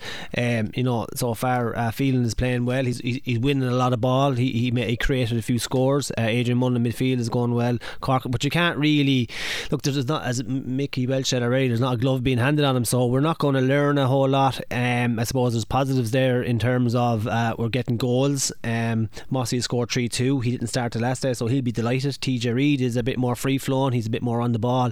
Another 70 minutes into him. For Antrim, it's a knotting game. Unfortunately, it's actually going to dent them a lot, because they've been doing relatively well. They played Dublin and Wexford, as we said already, and look, we kind of said it off air, Shane. Does this tell you kind of the standard maybe that they're at? And I think I said it on the show a week or two ago that the standard in Wexford, for me, they haven't found any new players, and they're really in the league. Wexford, for me, them heavy results, Wexford are a confidence team and the confidence were sucked out of them, and they really needed their big players back. Now they are getting them back, but even seen last night, Rec going off again, injured again, Chin is still carrying his shoulder, so they're still not at full strength. And Dublin lost an awful lot of big name players, Rush, a couple of guys like that, you know, O'Callaghan, these lads can't afford to be losing them type of players. So I think Dublin and Wexford have dropped their standards slightly. Antrim have increased them, but not to the level, I think, of Lee McCarthy Cup standard. When you talked about them not laying a glove on Kilkenny, they're not pressing them, they're allowing them to have oceans of space, and then stuff like Ryan Elliott's puckouts aren't working at all. It's been cleared up by the half-back line. Is there not an onus on the players while they're playing, regardless of what the management says, to be able to change that themselves in the game? Like, why are they standing off Kilkenny? Why are they persisting with these puckouts? Yeah, it's very difficult. I think on that kind of view, you can't just change tactics mid-game, player-wise, on the field. You have to trust your management, you have to trust your system. And look, we spoke actually before the game, is this the right system for Antrim? You know, they're not playing a sweeper. I don't like sweepers, and you have to commend them for that, going 15 on 15, but they haven't worked. And I think if you're playing the likes of Kilkenny, you have to become a team first of all that are kind of hard to beat, so you have to shore up your back six, and if that means pushing back your half back line, pulling back your midfield, and maybe having a free forward out there, just getting bodies around the ball and making it difficult for Kilkenny. But mid game, especially with a Kilkenny side who are ravenous and who are running through you, it's very hard to lay a glove in terms of getting up to speed with the game. And look, if you're going to a man, you're found out because there's players cutting in behind you. It's so difficult as one or two people to do it. You need a whole kind of system to do it. I like that you said Kilkenny were ravenous, because so many times when Kilkenny are playing a team that they blow out of the water, a lot of the criticism goes on the team that they're playing against, as opposed to the kudos going towards Kilkenny. We've seen it, say, against Laois, or we've seen it against Westmeath or Dublin. They didn't play well. But it's important to highlight when Kilkenny do play well, because a lot of fans do be very, very critical of them when they're not playing well, or they don't come out with a result even if they are playing well. Yeah, no, 100%. And Kilkenny today are playing well. And I suppose if you look at the first 5 minutes, you know, when the game is, I won't say in the melting pot, but when there's no scores on the board and you don't know what to expect, Kilkenny tore out of blocks and 1-2. And then, you know, it dropped a small bit, Antrim came back into it. But Kilkenny are playing well. The half forward line are winning the ball. Our half back line are exceptional. There's nothing really going past them. Our full back line, who I think is probably one of our best lines on the field, you know, Mikey Butler, Lawler and Walsh, you know, they played together last year as well. That's a really settled full back line. I think it's excellent. Not much has gone in there, so you can only play what's in front of you. And Kilkenny are playing well, and they're not taking the foot off the gas. They're going for that goals, that target. I can see in the second half Derek's probably going to empty the bench. The life will probably go out of it even more, and it'll become definitely like a practice match. I heard you mention right after Mossy got his hat trick of scores, just the right smile came across your face, and Mossy would be quite happy with that one. Regardless of the opposition, getting 3 scores in one game, considering that Kilkenny hadn't got any scores in the championship so far, is a testament to him. Yeah, exactly. Yeah, and I kind of had a right smile because I maybe know how kind of he's feeling. Like, you know, he didn't play the last day. He played most of the league games. Played the first day against Westmeath, and then was dropped to the bench. And now he's on, and you know, he's after scoring 3-2. So straight away, that's massive confidence boost for himself personally. And as I said, Kilkenny haven't been getting goals, and here he is scoring 3. And it is brilliant in a championship game to score one goal, couple of pints, but they're scoring 3 goals and 2 pints from play. That's a massive confidence booster, and I'm delighted for him, because, you know, you think of Mossy Keoghan, I'd say he's a workhorse and he'll throw the body around, you know, that, but today he's getting the scores, and that's the important thing, I think, in any team, that some days forwards will step up and get scores, and other days their job is to work and create opportunities, and that's the mix you have to get. There was a dice period in the game for Kilkenny when they had 5 unanswered scores, but 5 came off 5 separate hurleys.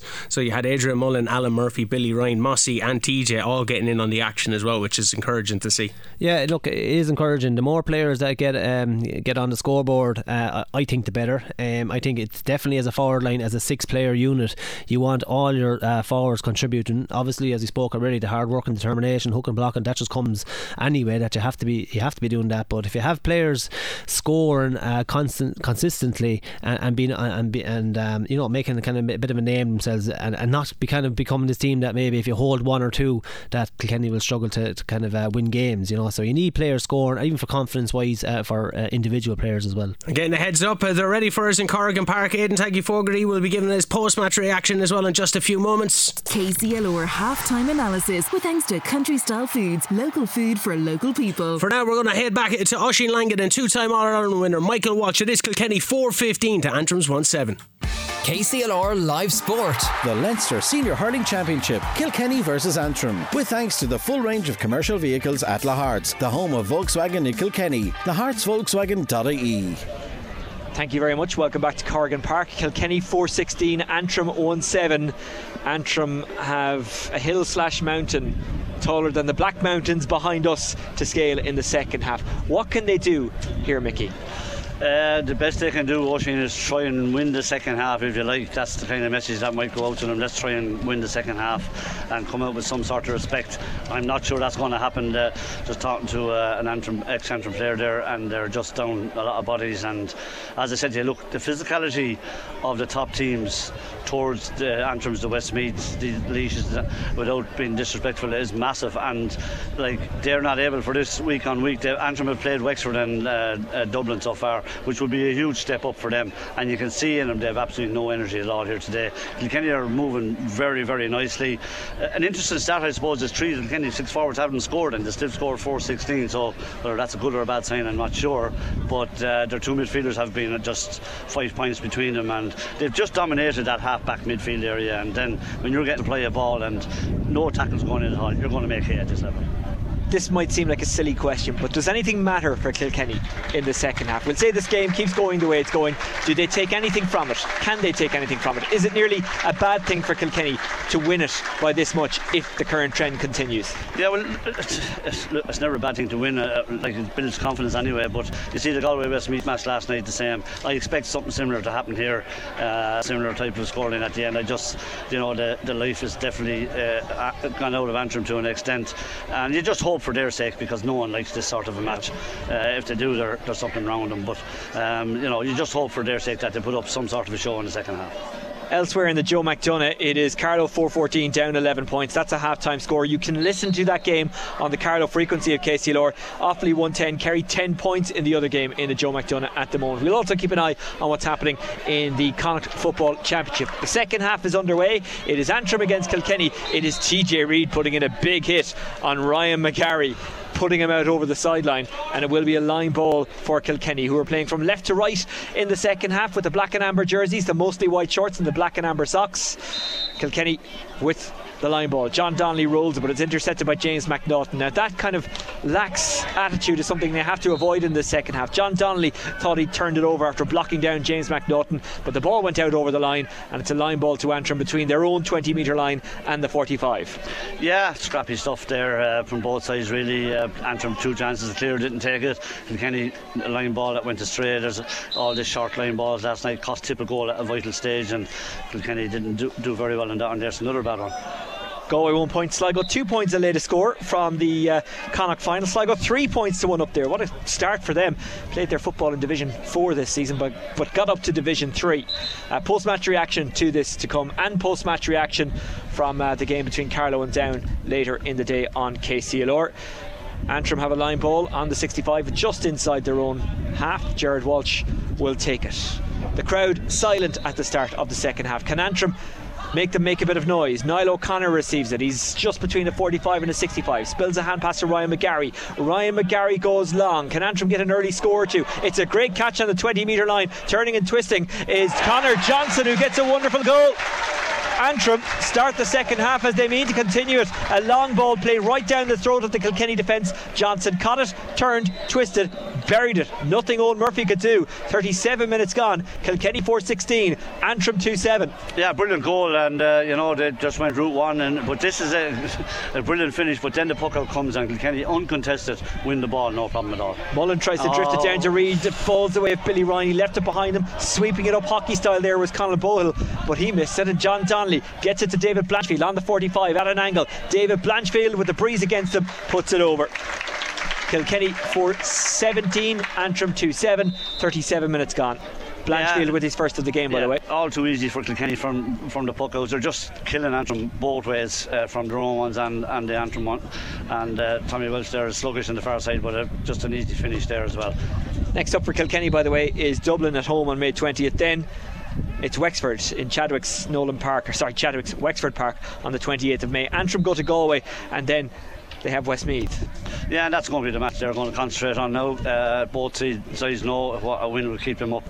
What good it does them, I'm not 100% sure when they're getting beaten like this, but look, I suppose it's nice to be at the top table as well. Well, you'll never improve unless you're playing against the best. Yeah, fair point. Here's McGarry, spills it. TJ Reid looking for it. It rolls towards the sideline here, keeping it in play just about Niall McKenna. Niall McKenna inside the Kilkenny 45. Good stick pass. Slipping off the tackle is Conal Bohill. Gets it off there to Jared Walsh. Jared Walsh lets fly from a long way out on the 65. Jared Walsh hits it wide.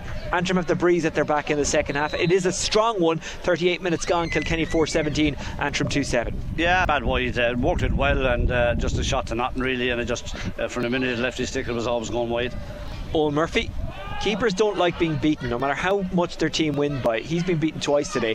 Now, he could do nothing about either goal, but you just know he'll be smarting. John Donnelly trying to take it up off the ground with the stick in a ruck of players outside the 45, but it's Antrim who steal away through Conal Bohill. Great block down by David Blanchfield. Blanchfield then takes up the ball, gives it off to Donnelly. Blanchfield continues his run. There's a bit of space for John Donnelly to run into. He'll give it inside to Blanchfield. He does. Blanchfield up to the 13, sidesteps outside, has a shot. Great block. Niall O'Connor got in the way of it. Then it's Niall McKenna who takes it, ran into danger, got himself out of it. Ryan McGarry just outside the 20 metre line, left it off for Niall O'Connor. Niall O'Connor up to the 45, and he goes long. Was there a potential foul there from Hugh Lawlor on Neil McManus? Maybe, but he got away with it. McManus looking on as Lawlor gets it out to Richie Reed. Richie Reed goes to ground, spills it. Lawlor read the danger really well, got it up on the second attempt. Neil McManus not letting him go, but Lawlor comes storming into defence, hopping the ball on his stick, up between the 65s, hand pass inside, a good one as well. Tom Phelan looking for his first of the game from the 45. Tom Phelan, excellent strike from the left hand side, got it over closer to the terrace than he was the middle. 39 minutes gone. Kilkenny 4-18, Antrim 2-7. Yeah, great play by Hugh Lawlor there, no one-on-one with Neil McManus, and he did extremely well. Brilliant ball to Tom Phelan, and a really, really good score. Galway 3 points, Galway 2 points, Sligo 3 points. That's the latest score of the Connacht final, as Ryan Elliott, he's got Ryan McGarry in front of him. Ryan Elliott goes long, hits it down towards the 45, but Kilkenny sweep up the break as they have done most times in this game. Dara Corcoran had it, was tackled hard, went to ground, ball spills, ruck of players inside the 45, inside the Kilkenny half. It goes up in the air, kind of squirts up, no one can hang on to it. It's like a hot rock there. Who's going to come away with it? It is a black and amber jersey. We have lost him in the crowd of players, not the actual crowd. The referee said, I think he threw it, and it's a free into Antrim on the 45 inside the Kilkenny half, just to the right of centre. Yeah, it could have actually been Tommy Walsh. Sorry, it's a green helmet. Yeah, Tommy, and he just blown for throwing the ball. So chance for Antrim to get another point and put them onto 2-8. And sub coming on for Kilkenny now. Padraig Walsh is coming into the fray. Here's Conal Cunning inside the 45, better known as Kobe Cunning. He's to the right of centre. Kobe Cunning guides it over.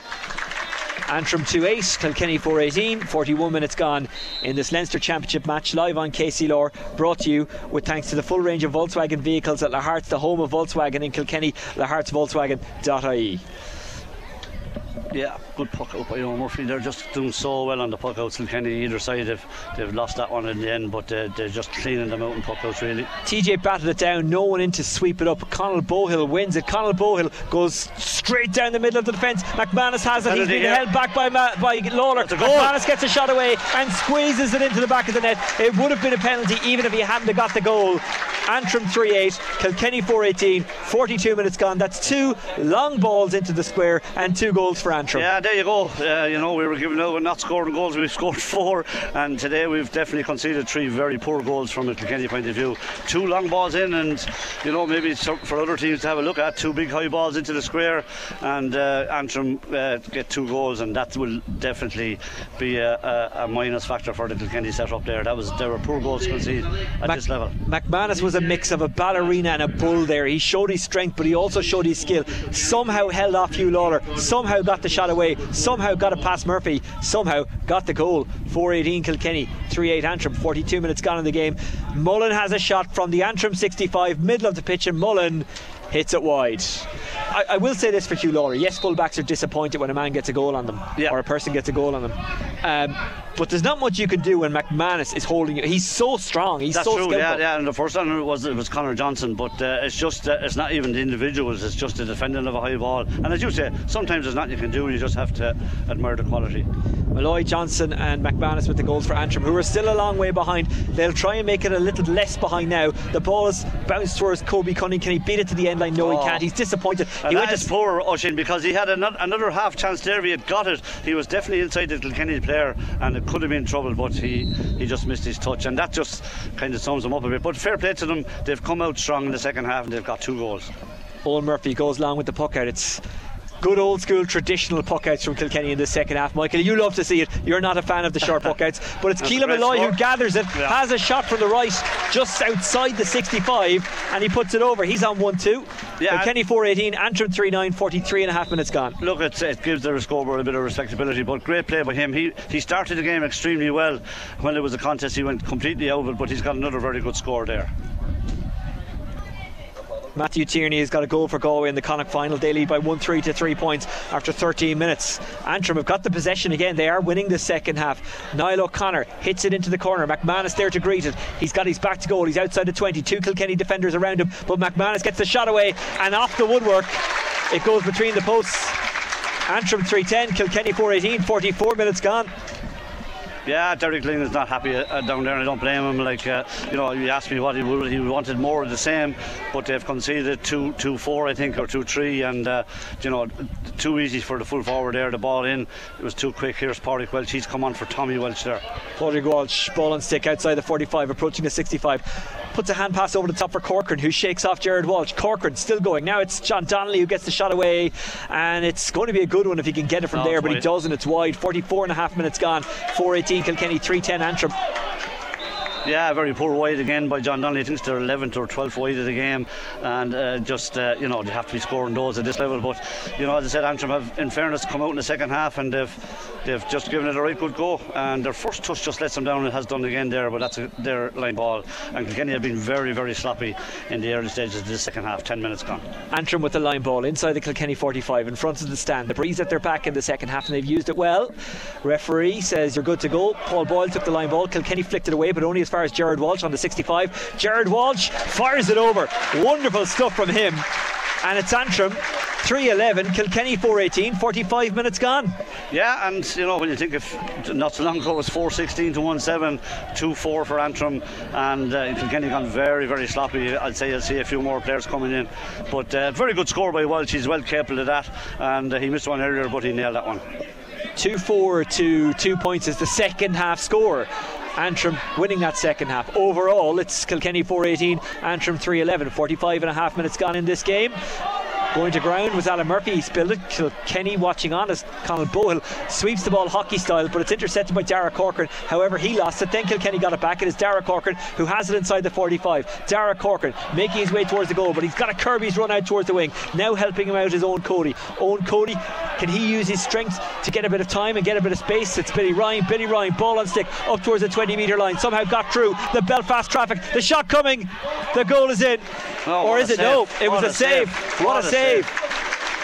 He's conceded 4 goals, the Antrim keeper, but he's been brilliant. He's made 2 or 3 brilliant saves. Great move by Kilkenny. John Donnelly involved in a lot of it. Cork and came right up the field and looked all over a goal. A fantastic save though, and it's a 65 now, which they should get, and I'm not going to say they need it because they don't, but at the same time, you know, this 10 minutes has been very, very sloppy. Corcoran somehow got possession after a big long scrap for the ball. Yeah. He got it inside on the left hand side, got inside the square, took a shot. The keeper, it bounced so quickly and came off him so quickly, it hit the hoarding behind the goals and bounced onto the back of the net. So a lot of people, including me, thought it was a goal, but it was a fantastic save. And now the 65 will come from TJ Reid in the middle of the pitch. 47 minutes gone. I won't tell you the score because I might just have to update it. You will. I do. 4-19 Kilkenny, 3-11 Antrim, 47 minutes gone. Yeah, very well struck. Free or 65, he's not going to miss them. And you know, it could have been worse, it could have been another goal. And good move by Kilkenny in fairness, and should have probably finished it, but great goalkeeping. Remains Galway 1-3, Sligo 3 points in the Connacht final. John Donnelly inside his own 65 hits it across the park. It's intercepted by an Antrim hand. Antrim are rallying in the second half. They go with the long ball again down towards the 20 metre line. It bounces between the 20 and the 13, flicked away by a Kilkenny defender. I think it might have been Mikey Butler. It's a 65 to Antrim. That long ball is causing trouble there. You know, Johnson is game, and Mikey did well to get to that, but Johnson and McManus are definitely, they're playing a 2-man full forward. Killian Buckley is coming in now, and that was a brilliant finish, or sorry, that was a brilliant interception by Butler as Buckley comes on for Alan Murphy. Carlow 6-16 down, 15 points, 48 minutes gone in the Joe McDonagh Cup. You can listen to that live on the Carlow frequency. Killian Buckley is in. Yeah, Alan Murphy had a really good first half, but you know, it's a bit of a tough decision to take him out, I suppose. But anyway, he's gone out now, and chance for Killian to nail down a marker now for the next day, which I'm sure he'll be eager to do. Offaly 1-13, Kerry 13 points, the latest score from the other Joe McDonagh Cup going on. 46 minutes gone there. Cunning with the 65, and it goes over. Yeah, he's good on the frees. He missed one in the first half, but that, as you say, was into a strong breeze. He's now got 5-4 frees and a 65, so good score by him.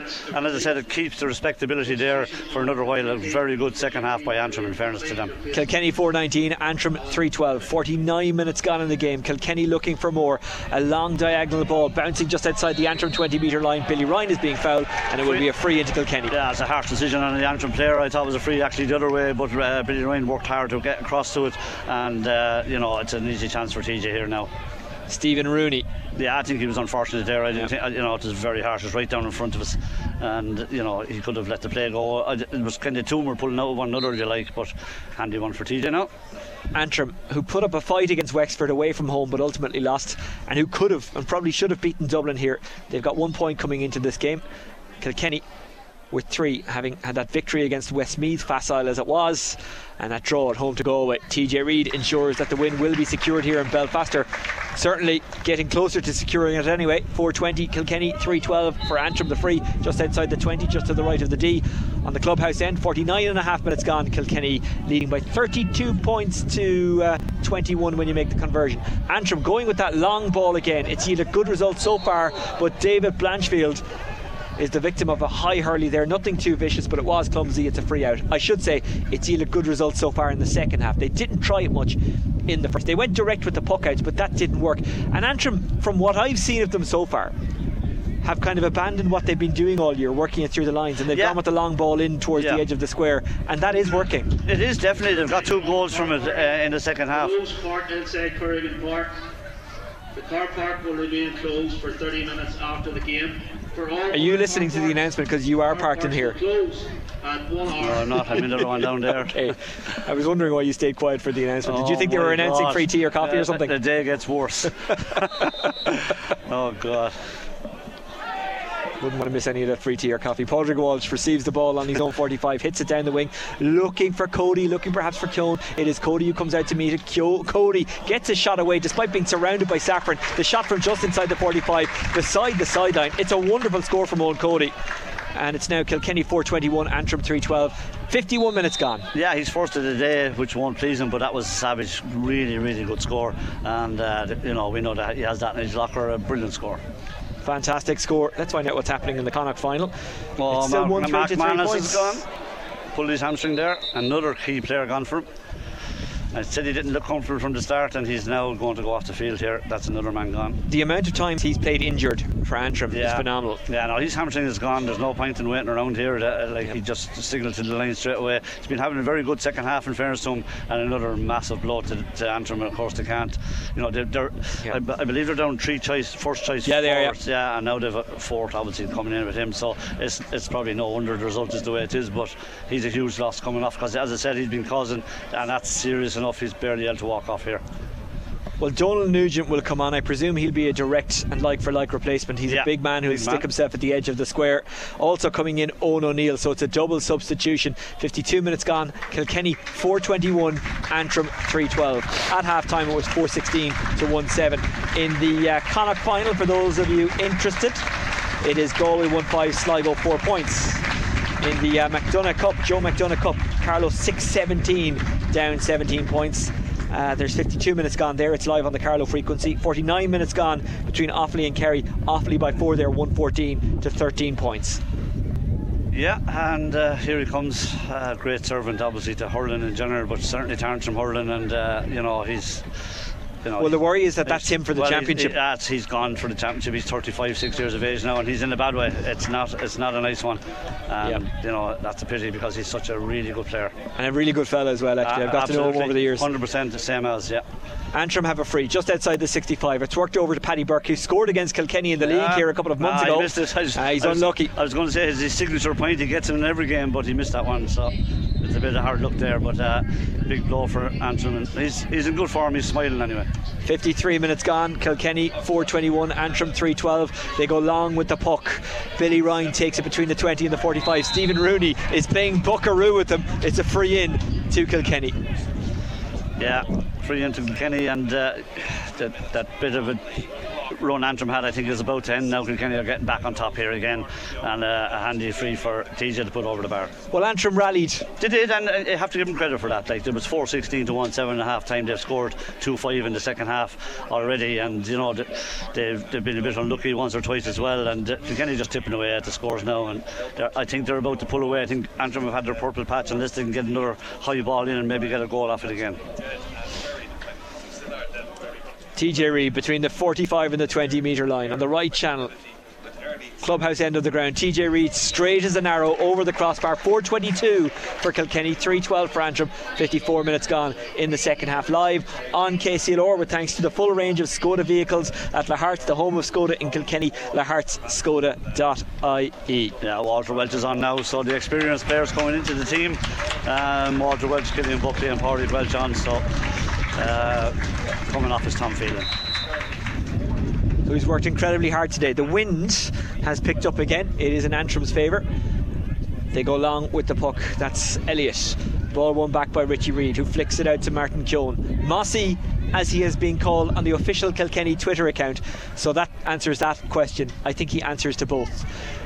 Kilkenny lose the ball, then try to win it back on the 65. It goes loose again. Mullen tries to flick it up one-handed. John Donnelly has it, the strong man. John Donnelly inside the 65 gives it to Wally Walsh, his first possession since coming in. He has a strike from just inside the 45, tight enough angle, and it drops across the face of goal and wide. 54 minutes 52 seconds gone in the game. Kilkenny 4-22, Antrim 3-12. A busy sporting day in Belfast, because the Irish Cup final is going on down the road in Windsor Park. That's between Ballymena and Crusaders. Owen O'Neill, it almost fell to him in the square, but he didn't react quick enough, and Padraig Walsh pickpockets him. Brilliant defending by Padraig Walsh, who then got it off to Richie Reid. Richie Reid gets it out. It's taken inside the 45.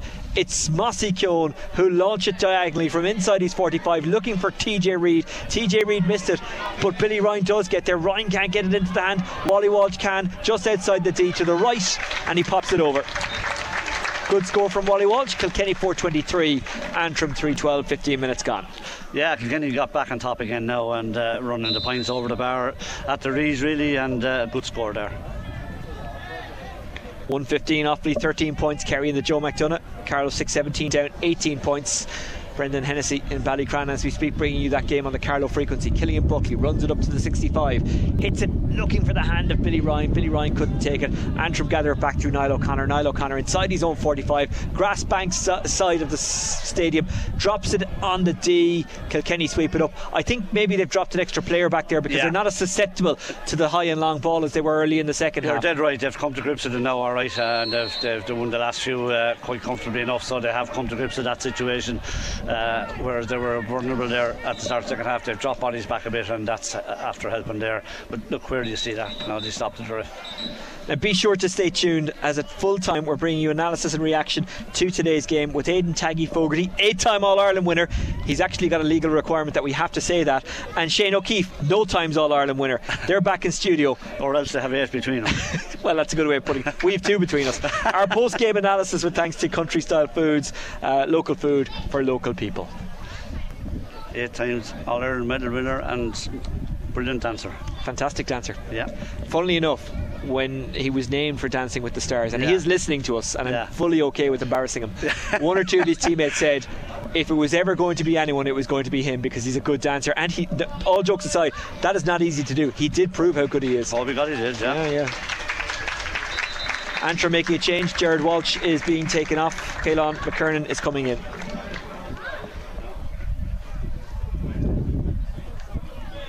So we'll resume with the Kilkenny free, just inside the Antrim 45, 2 or 3 metres in off the sideline. 57.5 minutes gone. Kilkenny 4:23, Antrim 3:12. More competitive games await for Kilkenny.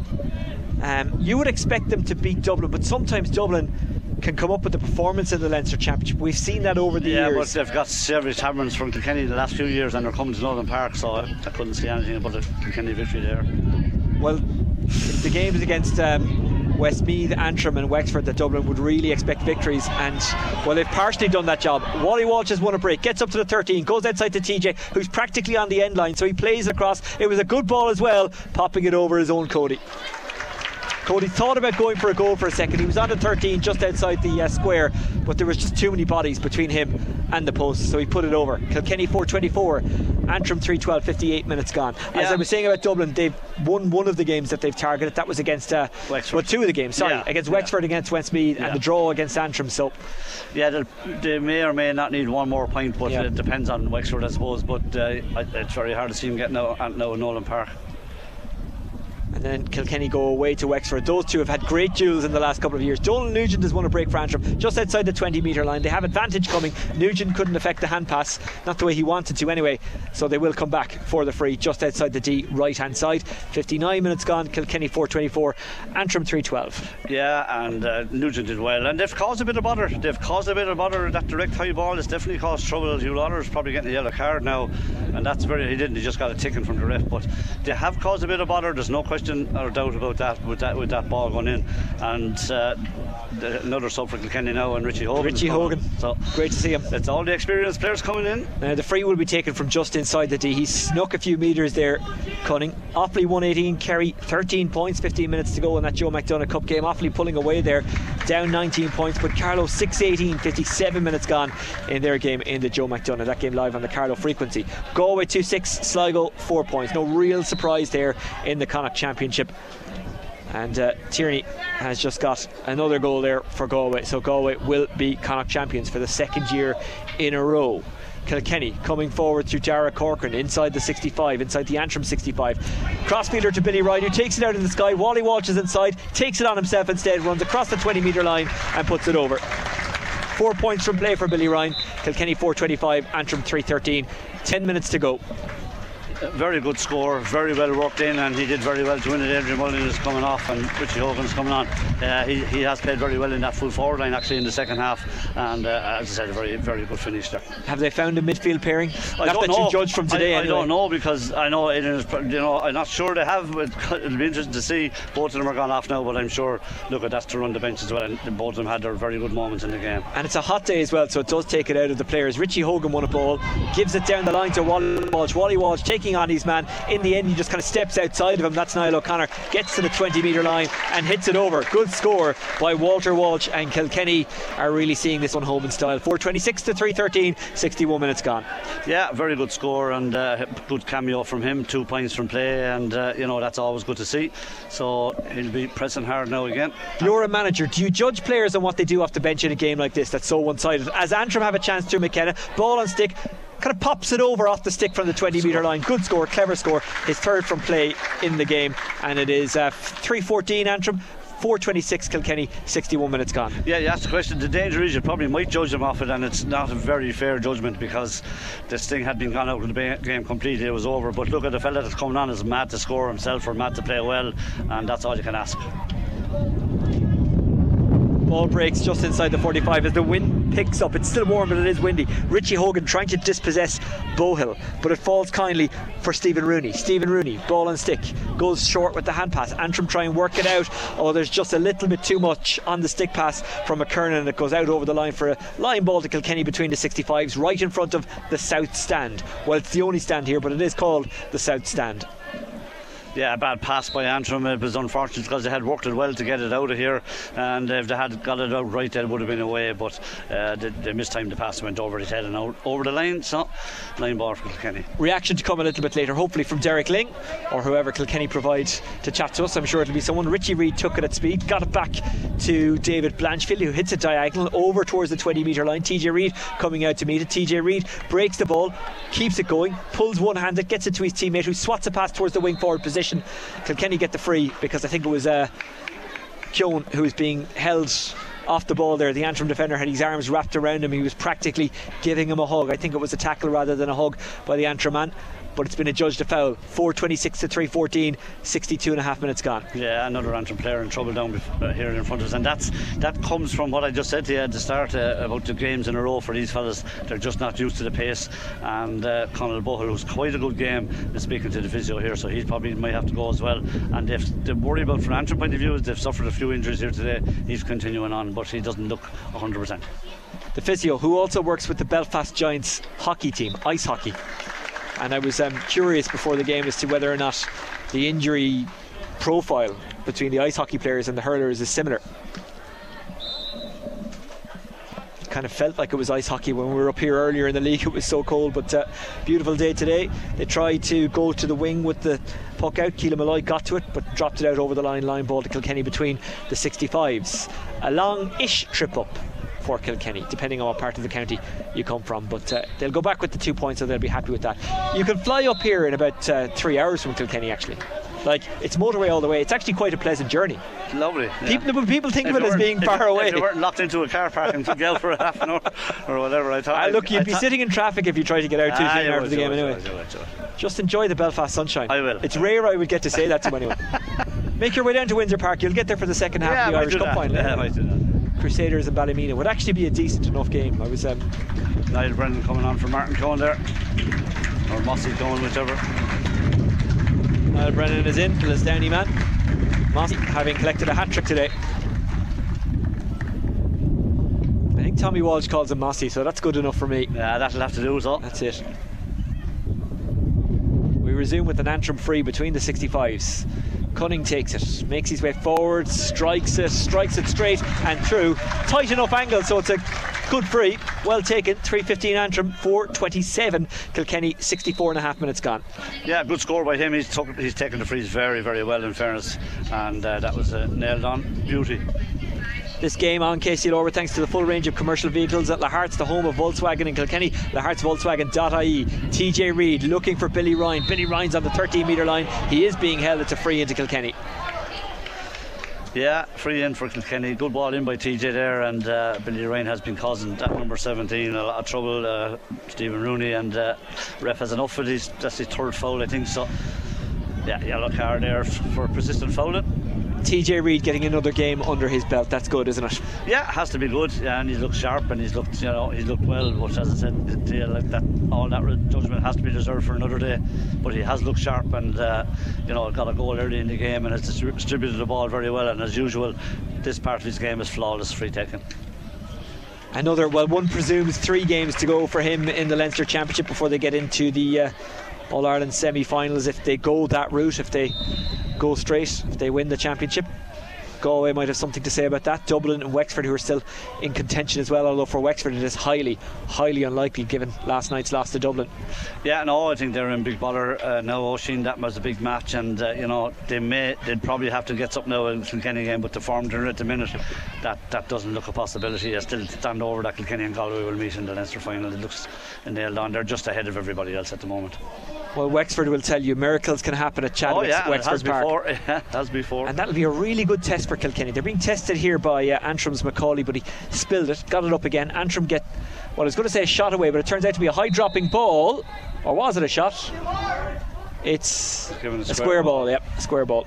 A lot of talk about square balls in last night's game, yeah, but none of them actually were when you watched it back. All good decisions, yeah, all the correct decisions, and that one, look, the referee is closer to the pitch than us, but it went wide anyway. What a game that was between Tip and Cork, particularly the ending last night. Limerick and Clare last week as well. Walter Walsh takes a ball out of the sky, pops it up for the run of Eoin Cody. Ball on stick up to the 20, goes outside to TJ, who drops it, then pulls it on the ground and buries it. TJ can score any way you want. He looked to take it cleanly, he dropped it, and as it kind of trickled towards the end line, just outside the square on the left hand side, he pulled on it and it flew past Ryan Elliott. 5-8, 28 to Kilkenny, 3-15 to Antrim, 3 minutes to go.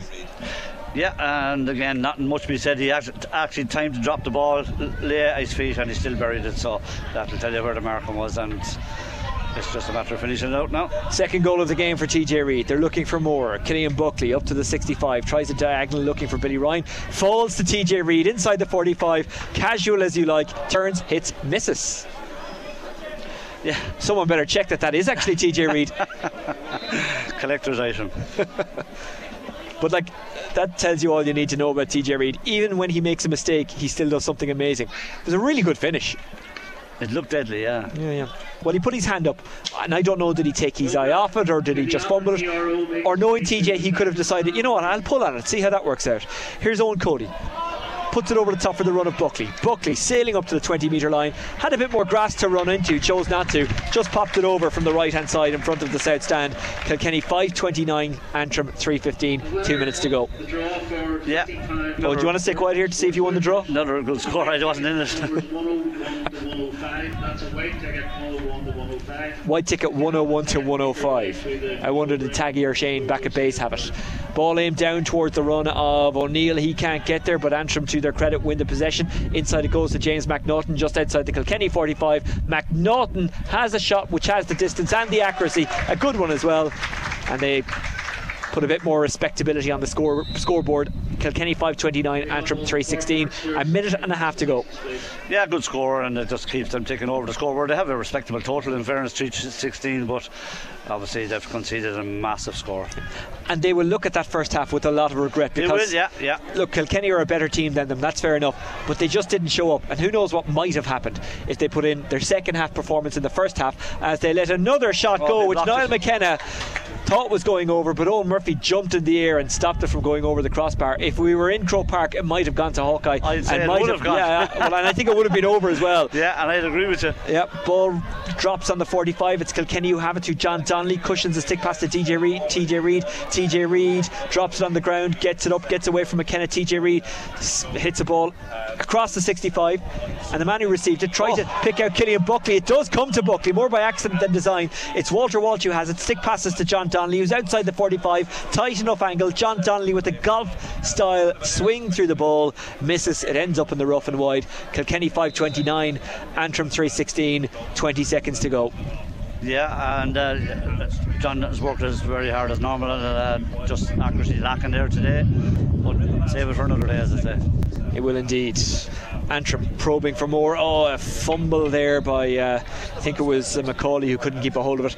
It does go out over the line off the stick of Richie Reed, so it'll be a line ball to Antrim, which they'll take to McKernan. McKernan just inside the Kilkenny 65, hits it to Richie Reed. It was almost like he was passing it to him. Richie Reed gives it outside, found Padraig Walsh. Padraig Walsh just taps it back for the run of David Blanchfield. David Blanchfield collects it on the stick. He's inside the 45, has a look up, has a lot of space to run into, winds up and hits a diagonal looking for Walter Walsh. He found Wally, but Wally couldn't keep it in the hand, and he spilled it, and Antrim have it back. And if he'd taken it on the move, He had a direct path to goal.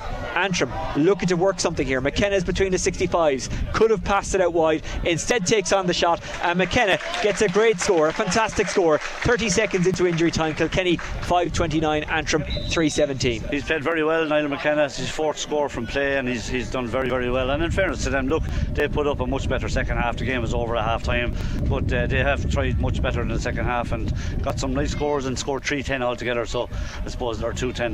That's not a bad day's work. It's not bad at all. They're still fighting, Antrim. They're still looking to chip away at that scoreboard. They play a ball low, but Richie Reed intercepts it on 45, his own 45, drops it, wins it back again, then loses it. Great little flick in there by Owen O'Neill. Can Antrim get another score through McKenna? He's close down, so he's got to get the pass away, which he does. The shot comes from James McNaughton, who's looking for his second from play. They've both been beauties. 71 and a half minutes gone almost. Kilkenny 5.29, Antrim 3.18. Very good score, two very good scores in a row, and Kilkenny had to reach with the puck outs again.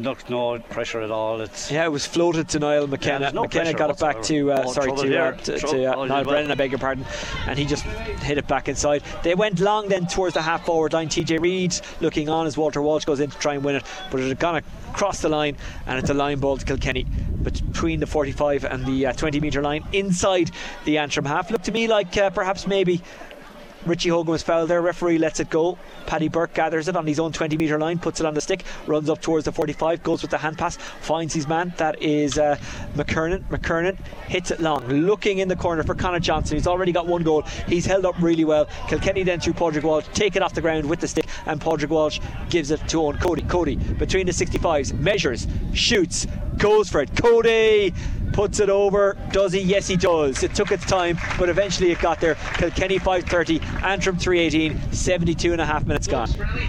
Yeah, not sure how much is left in injury time. It might do us all a favour and blow it up at this stage, but play on.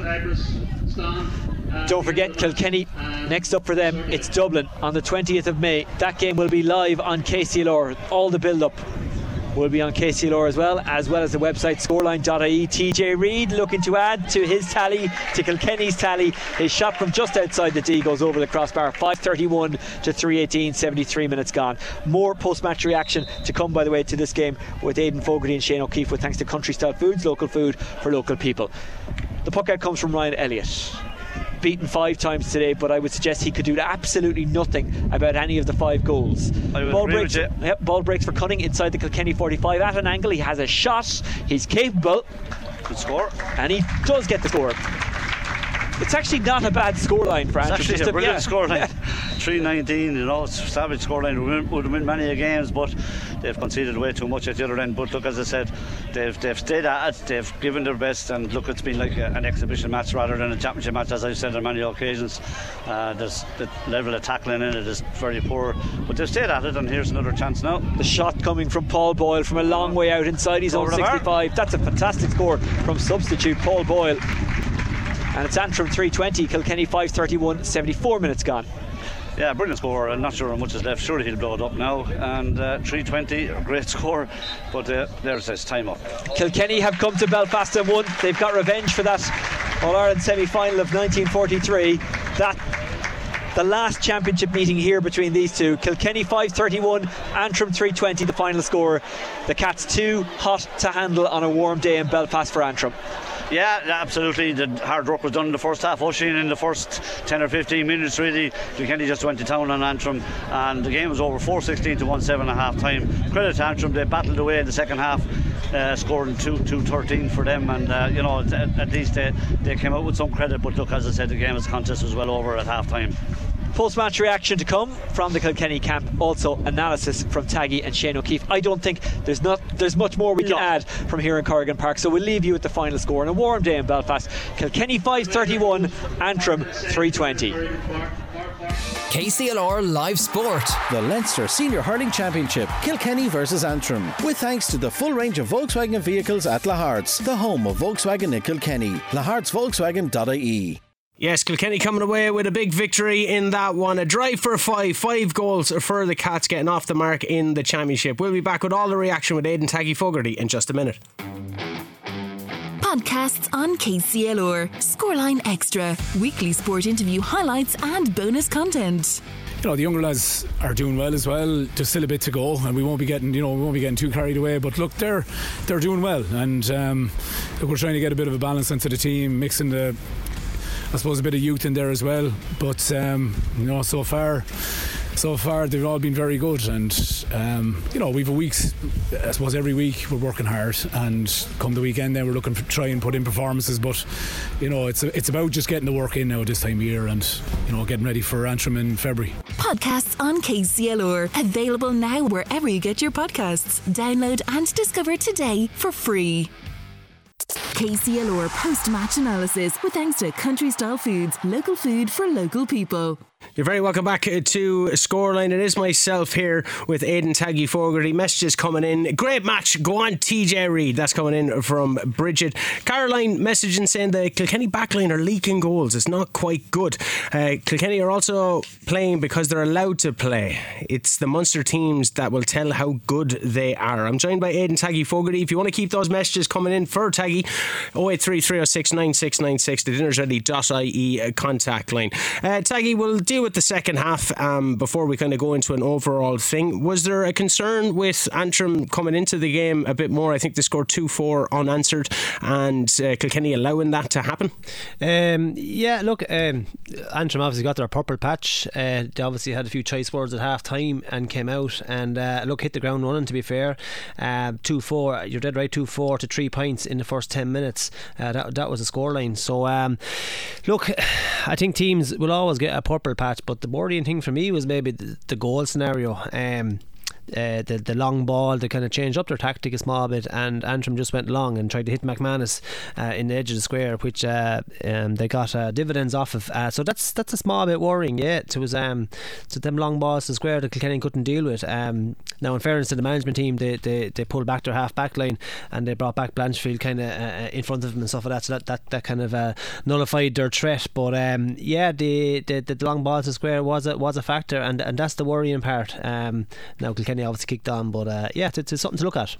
Speaking about Kilkenny kicking on, they did so in style. 2 more goals in the second half. We talked about how we were lamenting the fact that they weren't been able to get any goals within the opening 2 championship rounds, and you know, the league wasn't as fortuitous in regards to goals as well. But coming away with 5 from Corrigan Park, we talked about it being a fortress. You know, it's no easy feat. No, it's not. They were looking for goals. They looked a little bit intent on actually getting goals there today. If they didn't score goals today, Shane, I'd be very, very, very worried. Look, the whole place opened up for him. There wasn't a glove laid on. TJ dropped the ball and even had time to pull on it. And Mickey Welch references already, like, that should not happen in championship. You get one chance to bury a goal, and if you drop it, it should be cleared. Scored 5 goals, probably, I won't say missed, because in fairness to Elliott in the goal, who's brilliant day for him, made 3 really, really good saves, but we could have had another 2 if not 3 more goals. So, but today you want to be scoring goals, Shane, because the whole thing opened up for him. Just going back to the messages that came in there, Kilkenny being allowed to play, and we alluded to it in the first half, no one was laying a glove on him. The half back line were clearing up the puck outs. It wasn't changed up until the second half as well. Is that a sentiment that you would share, just Kilkenny being allowed to play, but when they're coming up against the Munster teams, they're not going to have that freedom? It's a true statement. Antrim got a very, very poor start. As I said already, they needed a good start, and they didn't get it. They didn't put it up to Kilkenny. They were a small bit, I don't know whether it was nervous or a bit small bit off, but you know, second half performance, to be fair to them, you know, it scored 213 in the second half, and Kilkenny scored 115, so way better in the second half, and Kilkenny just had enough done. So it wasn't their fault, it was just Antrim were below par, and for sure, the Munster, they're going to get a tougher task off the Munster teams, but at the minute we're in Leinster, and all we can do is play the Leinster teams, and that's what we're doing. And albeit it looks like we'll be in a Leinster final, and we'll get through to an All-Ireland series, and then we'll be tested by the Munster teams. And I'm not saying that Munster teams are going to be better, they're going to absolutely put up a serious task, but Kilkenny always hold their own when they meet any team in the All-Ireland series, which we've seen already. You know, got to Ireland last year and we're only a few bucks of a ball off Limerick, so not too much between them, but they're totally 100% there's going to be tougher tasks ahead. 17 points ahead at half time, finished the game 17 points ahead, so it was an even second half. Antrim scoring 320, that's a big score and would win a lot of games. Yeah, no, for sure. Like, big score. I think there's just kind of the way the game kind of went. There was no kind of energy in it. It was kind of very loose kind of scoring. So a lot of players had time and had time to look up and take opportunities and things like that. So look, there was just no intensity in the game. And but the way hurling has gone as well, the scoring margin is gone up massively. You know, you're talking championship games now, 20 points plus, 28 points plus seems to be the norm, and that's what we're just dealing with. But it's a big score by Antrim, and you know, it would actually win a lot of games, apart from they just leaked an awful lot at the far end as well, you know. But I wouldn't be too worried about the high score, and it's just that the way the game and the way the intensity was, it was a practice match kind of a opening of a field kind of feel to it. I want to say hello to our Carlow listeners as well, as we're back to full frequency. We'll have post-match reaction from Carlow's massive game against Down, and by massive I mean what a score, 623 to 28 points. Now we know that Offaly was 124 to 16 points in their round 4 Joe McDonagh Cup game as well, so it's advantage Carlow going over Offaly over Kerry as they're going to meet Offaly in the next round, and we'll be, as I said, dealing with the post-match reaction from the managers in just a bit. But for now, we're on that Kilkenny game, Kilkenny versus Antrim. For our Carlow listeners, it was Kilkenny 531 to Antrim's 320. A lot of goals scored between those two games. Yeah, it's serious. As I say, goals win matches. Like you see the game, the Munster game last night, very high scoring game as well. You know, there was goals at either end. So that's just the way the game. And sometimes then the match kind of takes on a game, a life of its own. You know, a famous phrase from Brian Cody, and you know, it's opened up. But I would be worried about that long ball today in terms of. Because they shouldn't be, Kilkenny shouldn't be coughing up goals that easily to a team who were playing so poorly. You know, I don't think that really should happen. So I would be a small bit worried in that fact. And even against Galway the last day, you know, Cooney gone to a breaking ball and put one past them and had one or two more opportunities. So it is an area of the field maybe that we'll have to look at. As Caroline said, the Kilkenny backline leaking goals as well. When we were talking about the half back line that were clearing up the puck outs. Coming up against a more clinical team, and we've seen teams have this, particularly Tipperary, say in the league, having a lot of chances, coming away with the win, but having a lot more chances. It could have been a bigger score as well. So when Kilkenny have been tested against the likes of Galway, against the likes of Limerick and Tipperary, maybe Cork as well, but we came away from that semi-final, you mentioned that you're somewhat concerned, but against a more clinical team like that's, I know you'll say Kilkenny will probably put up to any team, but that's, for me, is a massive worry. Yeah, as we said, it is a worry. I do think it depends on the match itself, and it does kind of depend on the intensity levels and who are playing. I think Kilkenny will be a better team in a better game, if that makes sense. You know, the mentality of playing maybe the Munster teams, the mentality of playing a Galway team, you are really, really clued in. You know, just big hits, the intensity levels are just crazy towards what they would be today. So it depends on the match itself and who you're playing. It depends on the intensity levels you're going to bring. Depends on the other team as well. But look, at the end of the day, teams are going to get goals. There's no doubt about it. Like, you know, you seen Cork last night. You seen Wexford and Dublin, long balls to the square, and you know, people talk about trying to work goals. I tell you, that long ball can prove dividends at times. Taggy, we'll be back in just a moment. I have a quick ad break there to take. Keep those messages coming in. 083 306 9696. A very interesting one in regards to the paywall behind games as well. I'd like to get your opinion on, because it was something we both mentioned. So don't go anywhere. KCLR post-match analysis with thanks to Country Style Foods, local food for local people. Enjoying the match? Of course you are. Why wouldn't you be? But what if I told you there was an extra way to get your GAA fix? Introducing the Clash Act. What was happening that Waterford Hurling had that big surge in the noughties like? 1998, we played Kilkenny in the semi-final. Kilkenny beat us that day by a point or two, I think. Niall Maloney got a goal, DJ missed a free, and Niall Maloney pulled and won the game for us. Justin came in then and he bought another level. He bought up another level. The hurling, the speed of the hurling really came into it with himself and Colin Bonner. They really bought the hurling speed, and you know, I can remember being up in Cashmore. You'd be around the grass there for 10 minutes with no slitter, getting your wrists up, getting the strength into your wrists, the way you could hit the ball faster and stuff like that. And he definitely bought an unbelievable professionalism as a coach, hurling coach. To this day, he could cut a line ball over the bar. that's how skillful Justin was, like, you know, and he definitely brought the whole skill of the game for us when he came in up to another level. The Clash Act. Listen back on scoreline.ie, the KCLR app, or subscribe and listen wherever you get your podcasts.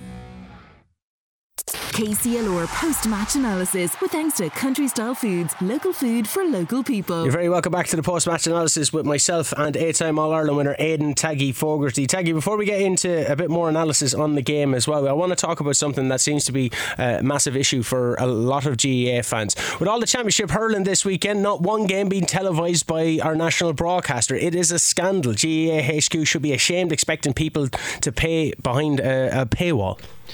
Yeah, look, a lot of talk about this, Shane, to be fair, and I too think it's a bit of a scandalous. I think this weekend there wasn't one hurling game being shown over the weekend on terrestrial TV, as we call it, and I just think that's very poor form. I think with the hurling, the way it is at the minute, is the league isn't really counted for much. So how much interest do people take in the league in general? Probably very little. They probably tend to stay at home, and probably with all the round robin games and championship, they tend to kind of maybe go to them matches, and then the whole championship itself is so condensed in terms of the 3 months that they have to play off the full championship. So in my view, when the big games are actually on, you need to put them on free to air television.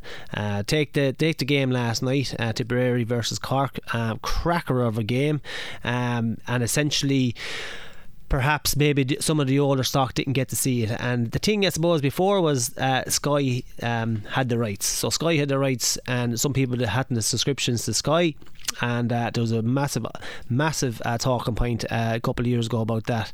But like, it's amazing. GAA Go is part of RTE. They own, I think it's 40% of GAA Go, they own 40-50% of that. So that's an RTE kind of run app. So I suppose RT are kind of making money on it in terms of guys having to pay an extra 12 to 15 euro to get the game streamed. So like, it's just not fair to the public. I think even with the app, for the older crew to download it, to put it up on a laptop, it's way more difficult than just having a Sky channel. You have to feed it in with a HDMI cable into the television. You have to stream it. We even had trouble today, Shane, logging in and trying to get it onto the television. So that'll tell you the difficulty. And then, as well as that, outside of the hurling fraternity is small, and anyone who's going to watch that match is going to pay for it and is going to have it up on a setup that they can look at. But maybe even the likes of it having it in maybe a pub, and maybe the general public coming across it.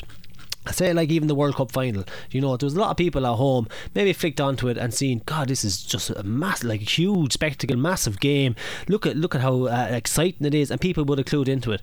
That didn't happen yesterday because it wasn't even on television, so no one kind of flicked onto it just kind of willy nilly, as I'll say, and kind of fed into it. And it's our national sport, and it's as I said, such a tight schedule. It absolutely should have been on television. The big games, any of the games should be on television, but to say there was no games live on terrestrial TV this weekend was an absolute scandal in my view, and it doesn't promote the game at the minute. Like, we're not promoting the game as much as I feel we should have. If anything, we're trying to take bits of it. We're condensing the season. The league isn't as good as it was. The Welsh Cups and all these are kind of even unheard of, and now we're not even putting it on live television, and they're the brass facts. They should be on television. But looking back, say, on the pandemic, I think the GAA recorded 34 million worth of losses. The revenue went from 73.9 million to 31.4 million at the time.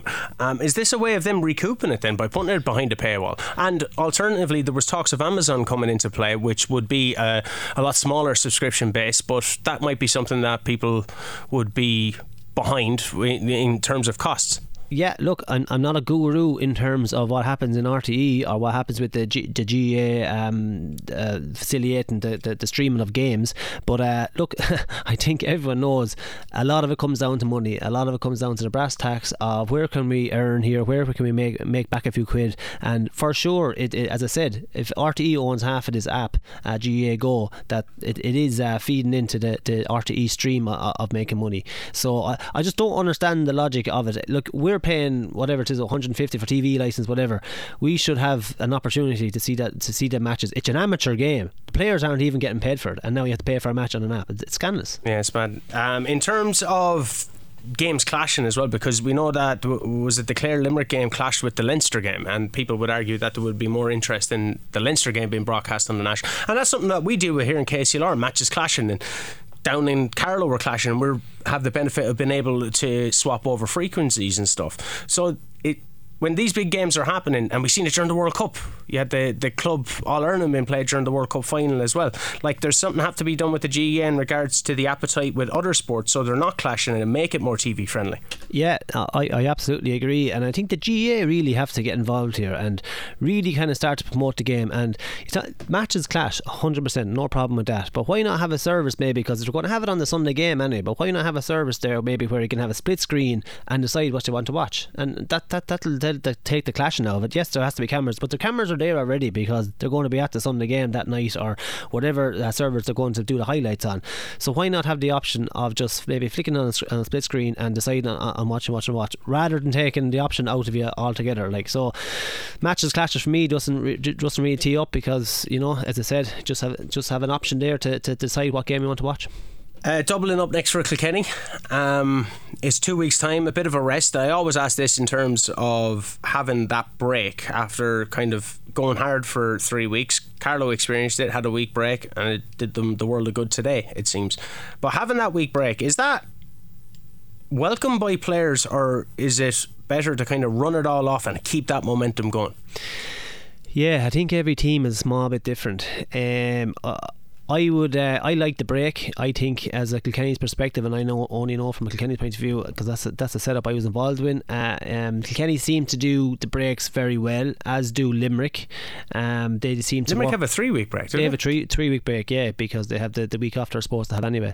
So they have a 3 week break. So I think it's important, but I suppose it changed from my time, Shane, when I was playing, because the matches are so up on top of each other now. It's week on week on week. In my time, it was like you had 3 weeks between matches. Next thing you have 6 weeks between a Leinster final and an Ireland semi-final. So a massive break altogether. But I think the breaks are really important in terms of injuries, in terms of rest, in terms of getting the mind reset and refocusing for the latter stages of the championship. As I said, it works for some teams and not more so others. You know, if you're in flying form and you're not picking up knocks and you just want to play matches, kind of like a Cork maybe, you know, that they seem to suffer with taking breaks in championship. They seem to kind of, when they get on a roll, and there's teams like that. I kind of mentioned Wexford, you know, when the tails are up and they're on a roll, the crowd are behind them, they're the supporters, it's all about them. They want to keep things going, but from my perspective, a week is very important in this day and age in a championship to get things right. Message coming in there saying Kilkenny will play better versus better opposition. Taggy has a spot on as expected. Kilkenny win by 5 goals and Kilkenny are poor, and if they win by 25 points, sure, they're expected to do so. Job done, Kilkenny win and we move on. Yeah, we should get that man in here and do analysis, to be fair. I'll frame that now for you, Taggy. I'm happy with that analysis, yeah. But look, that's it. Like, you know, I think sometimes, Shane, analysis and can be over-analysed. Things can be looked into too much. Yes, of course, you need to look into things. But at the end of the day, you just look at what's in front of you. The teams that you have to play. The Leinster Championship, the teams aren't as good as Galway and Kilkenny at the minute. They've gone back slightly, and it's been told Antrim and Wexford and Dublin seem to be on a bit of a level playing field, and Westmeath are just below par. And you know, once we have better opposition, once the better teams come through, it'll be wide open. You know, like you could imagine an Ireland series. Like it's kind of funny if you look at Limerick even now. You'd be expecting to come out in Munster still, like it's only one loss, don't get me wrong, but if you looked at Limerick in an Ireland series, they'd be probably more favourites, you know, and that's just the cut and thrust of Munster Championship and the way it's actually gone. Like they're all played 2 games. I think they've all lost one, they've all won one. Like you just cannot, it's in the melting pot. And even if you look at Leinster, if you want to bring it down to that, Dublin haven't lost the game. Like you might think, oh, they're not going great, but they still haven't lost the game. Like they drew a game, they beat Wexford. We're playing them now in 2 weeks time, and we're a better team, but you know, championship can show up strange results. So exactly, you can play what's in front of you. Kilkenny are doing their job, and they're getting things done. There's room for improvement. and that's all we want. Taggy, thank you ever so much for coming into us today, giving us your expert analysis. It's been an absolute pleasure, regardless of if we were having trouble trying to watch the game. But don't worry, you can always listen to it on KCLR. We won't put it behind a paywall. But enjoy the rest of the Sunday.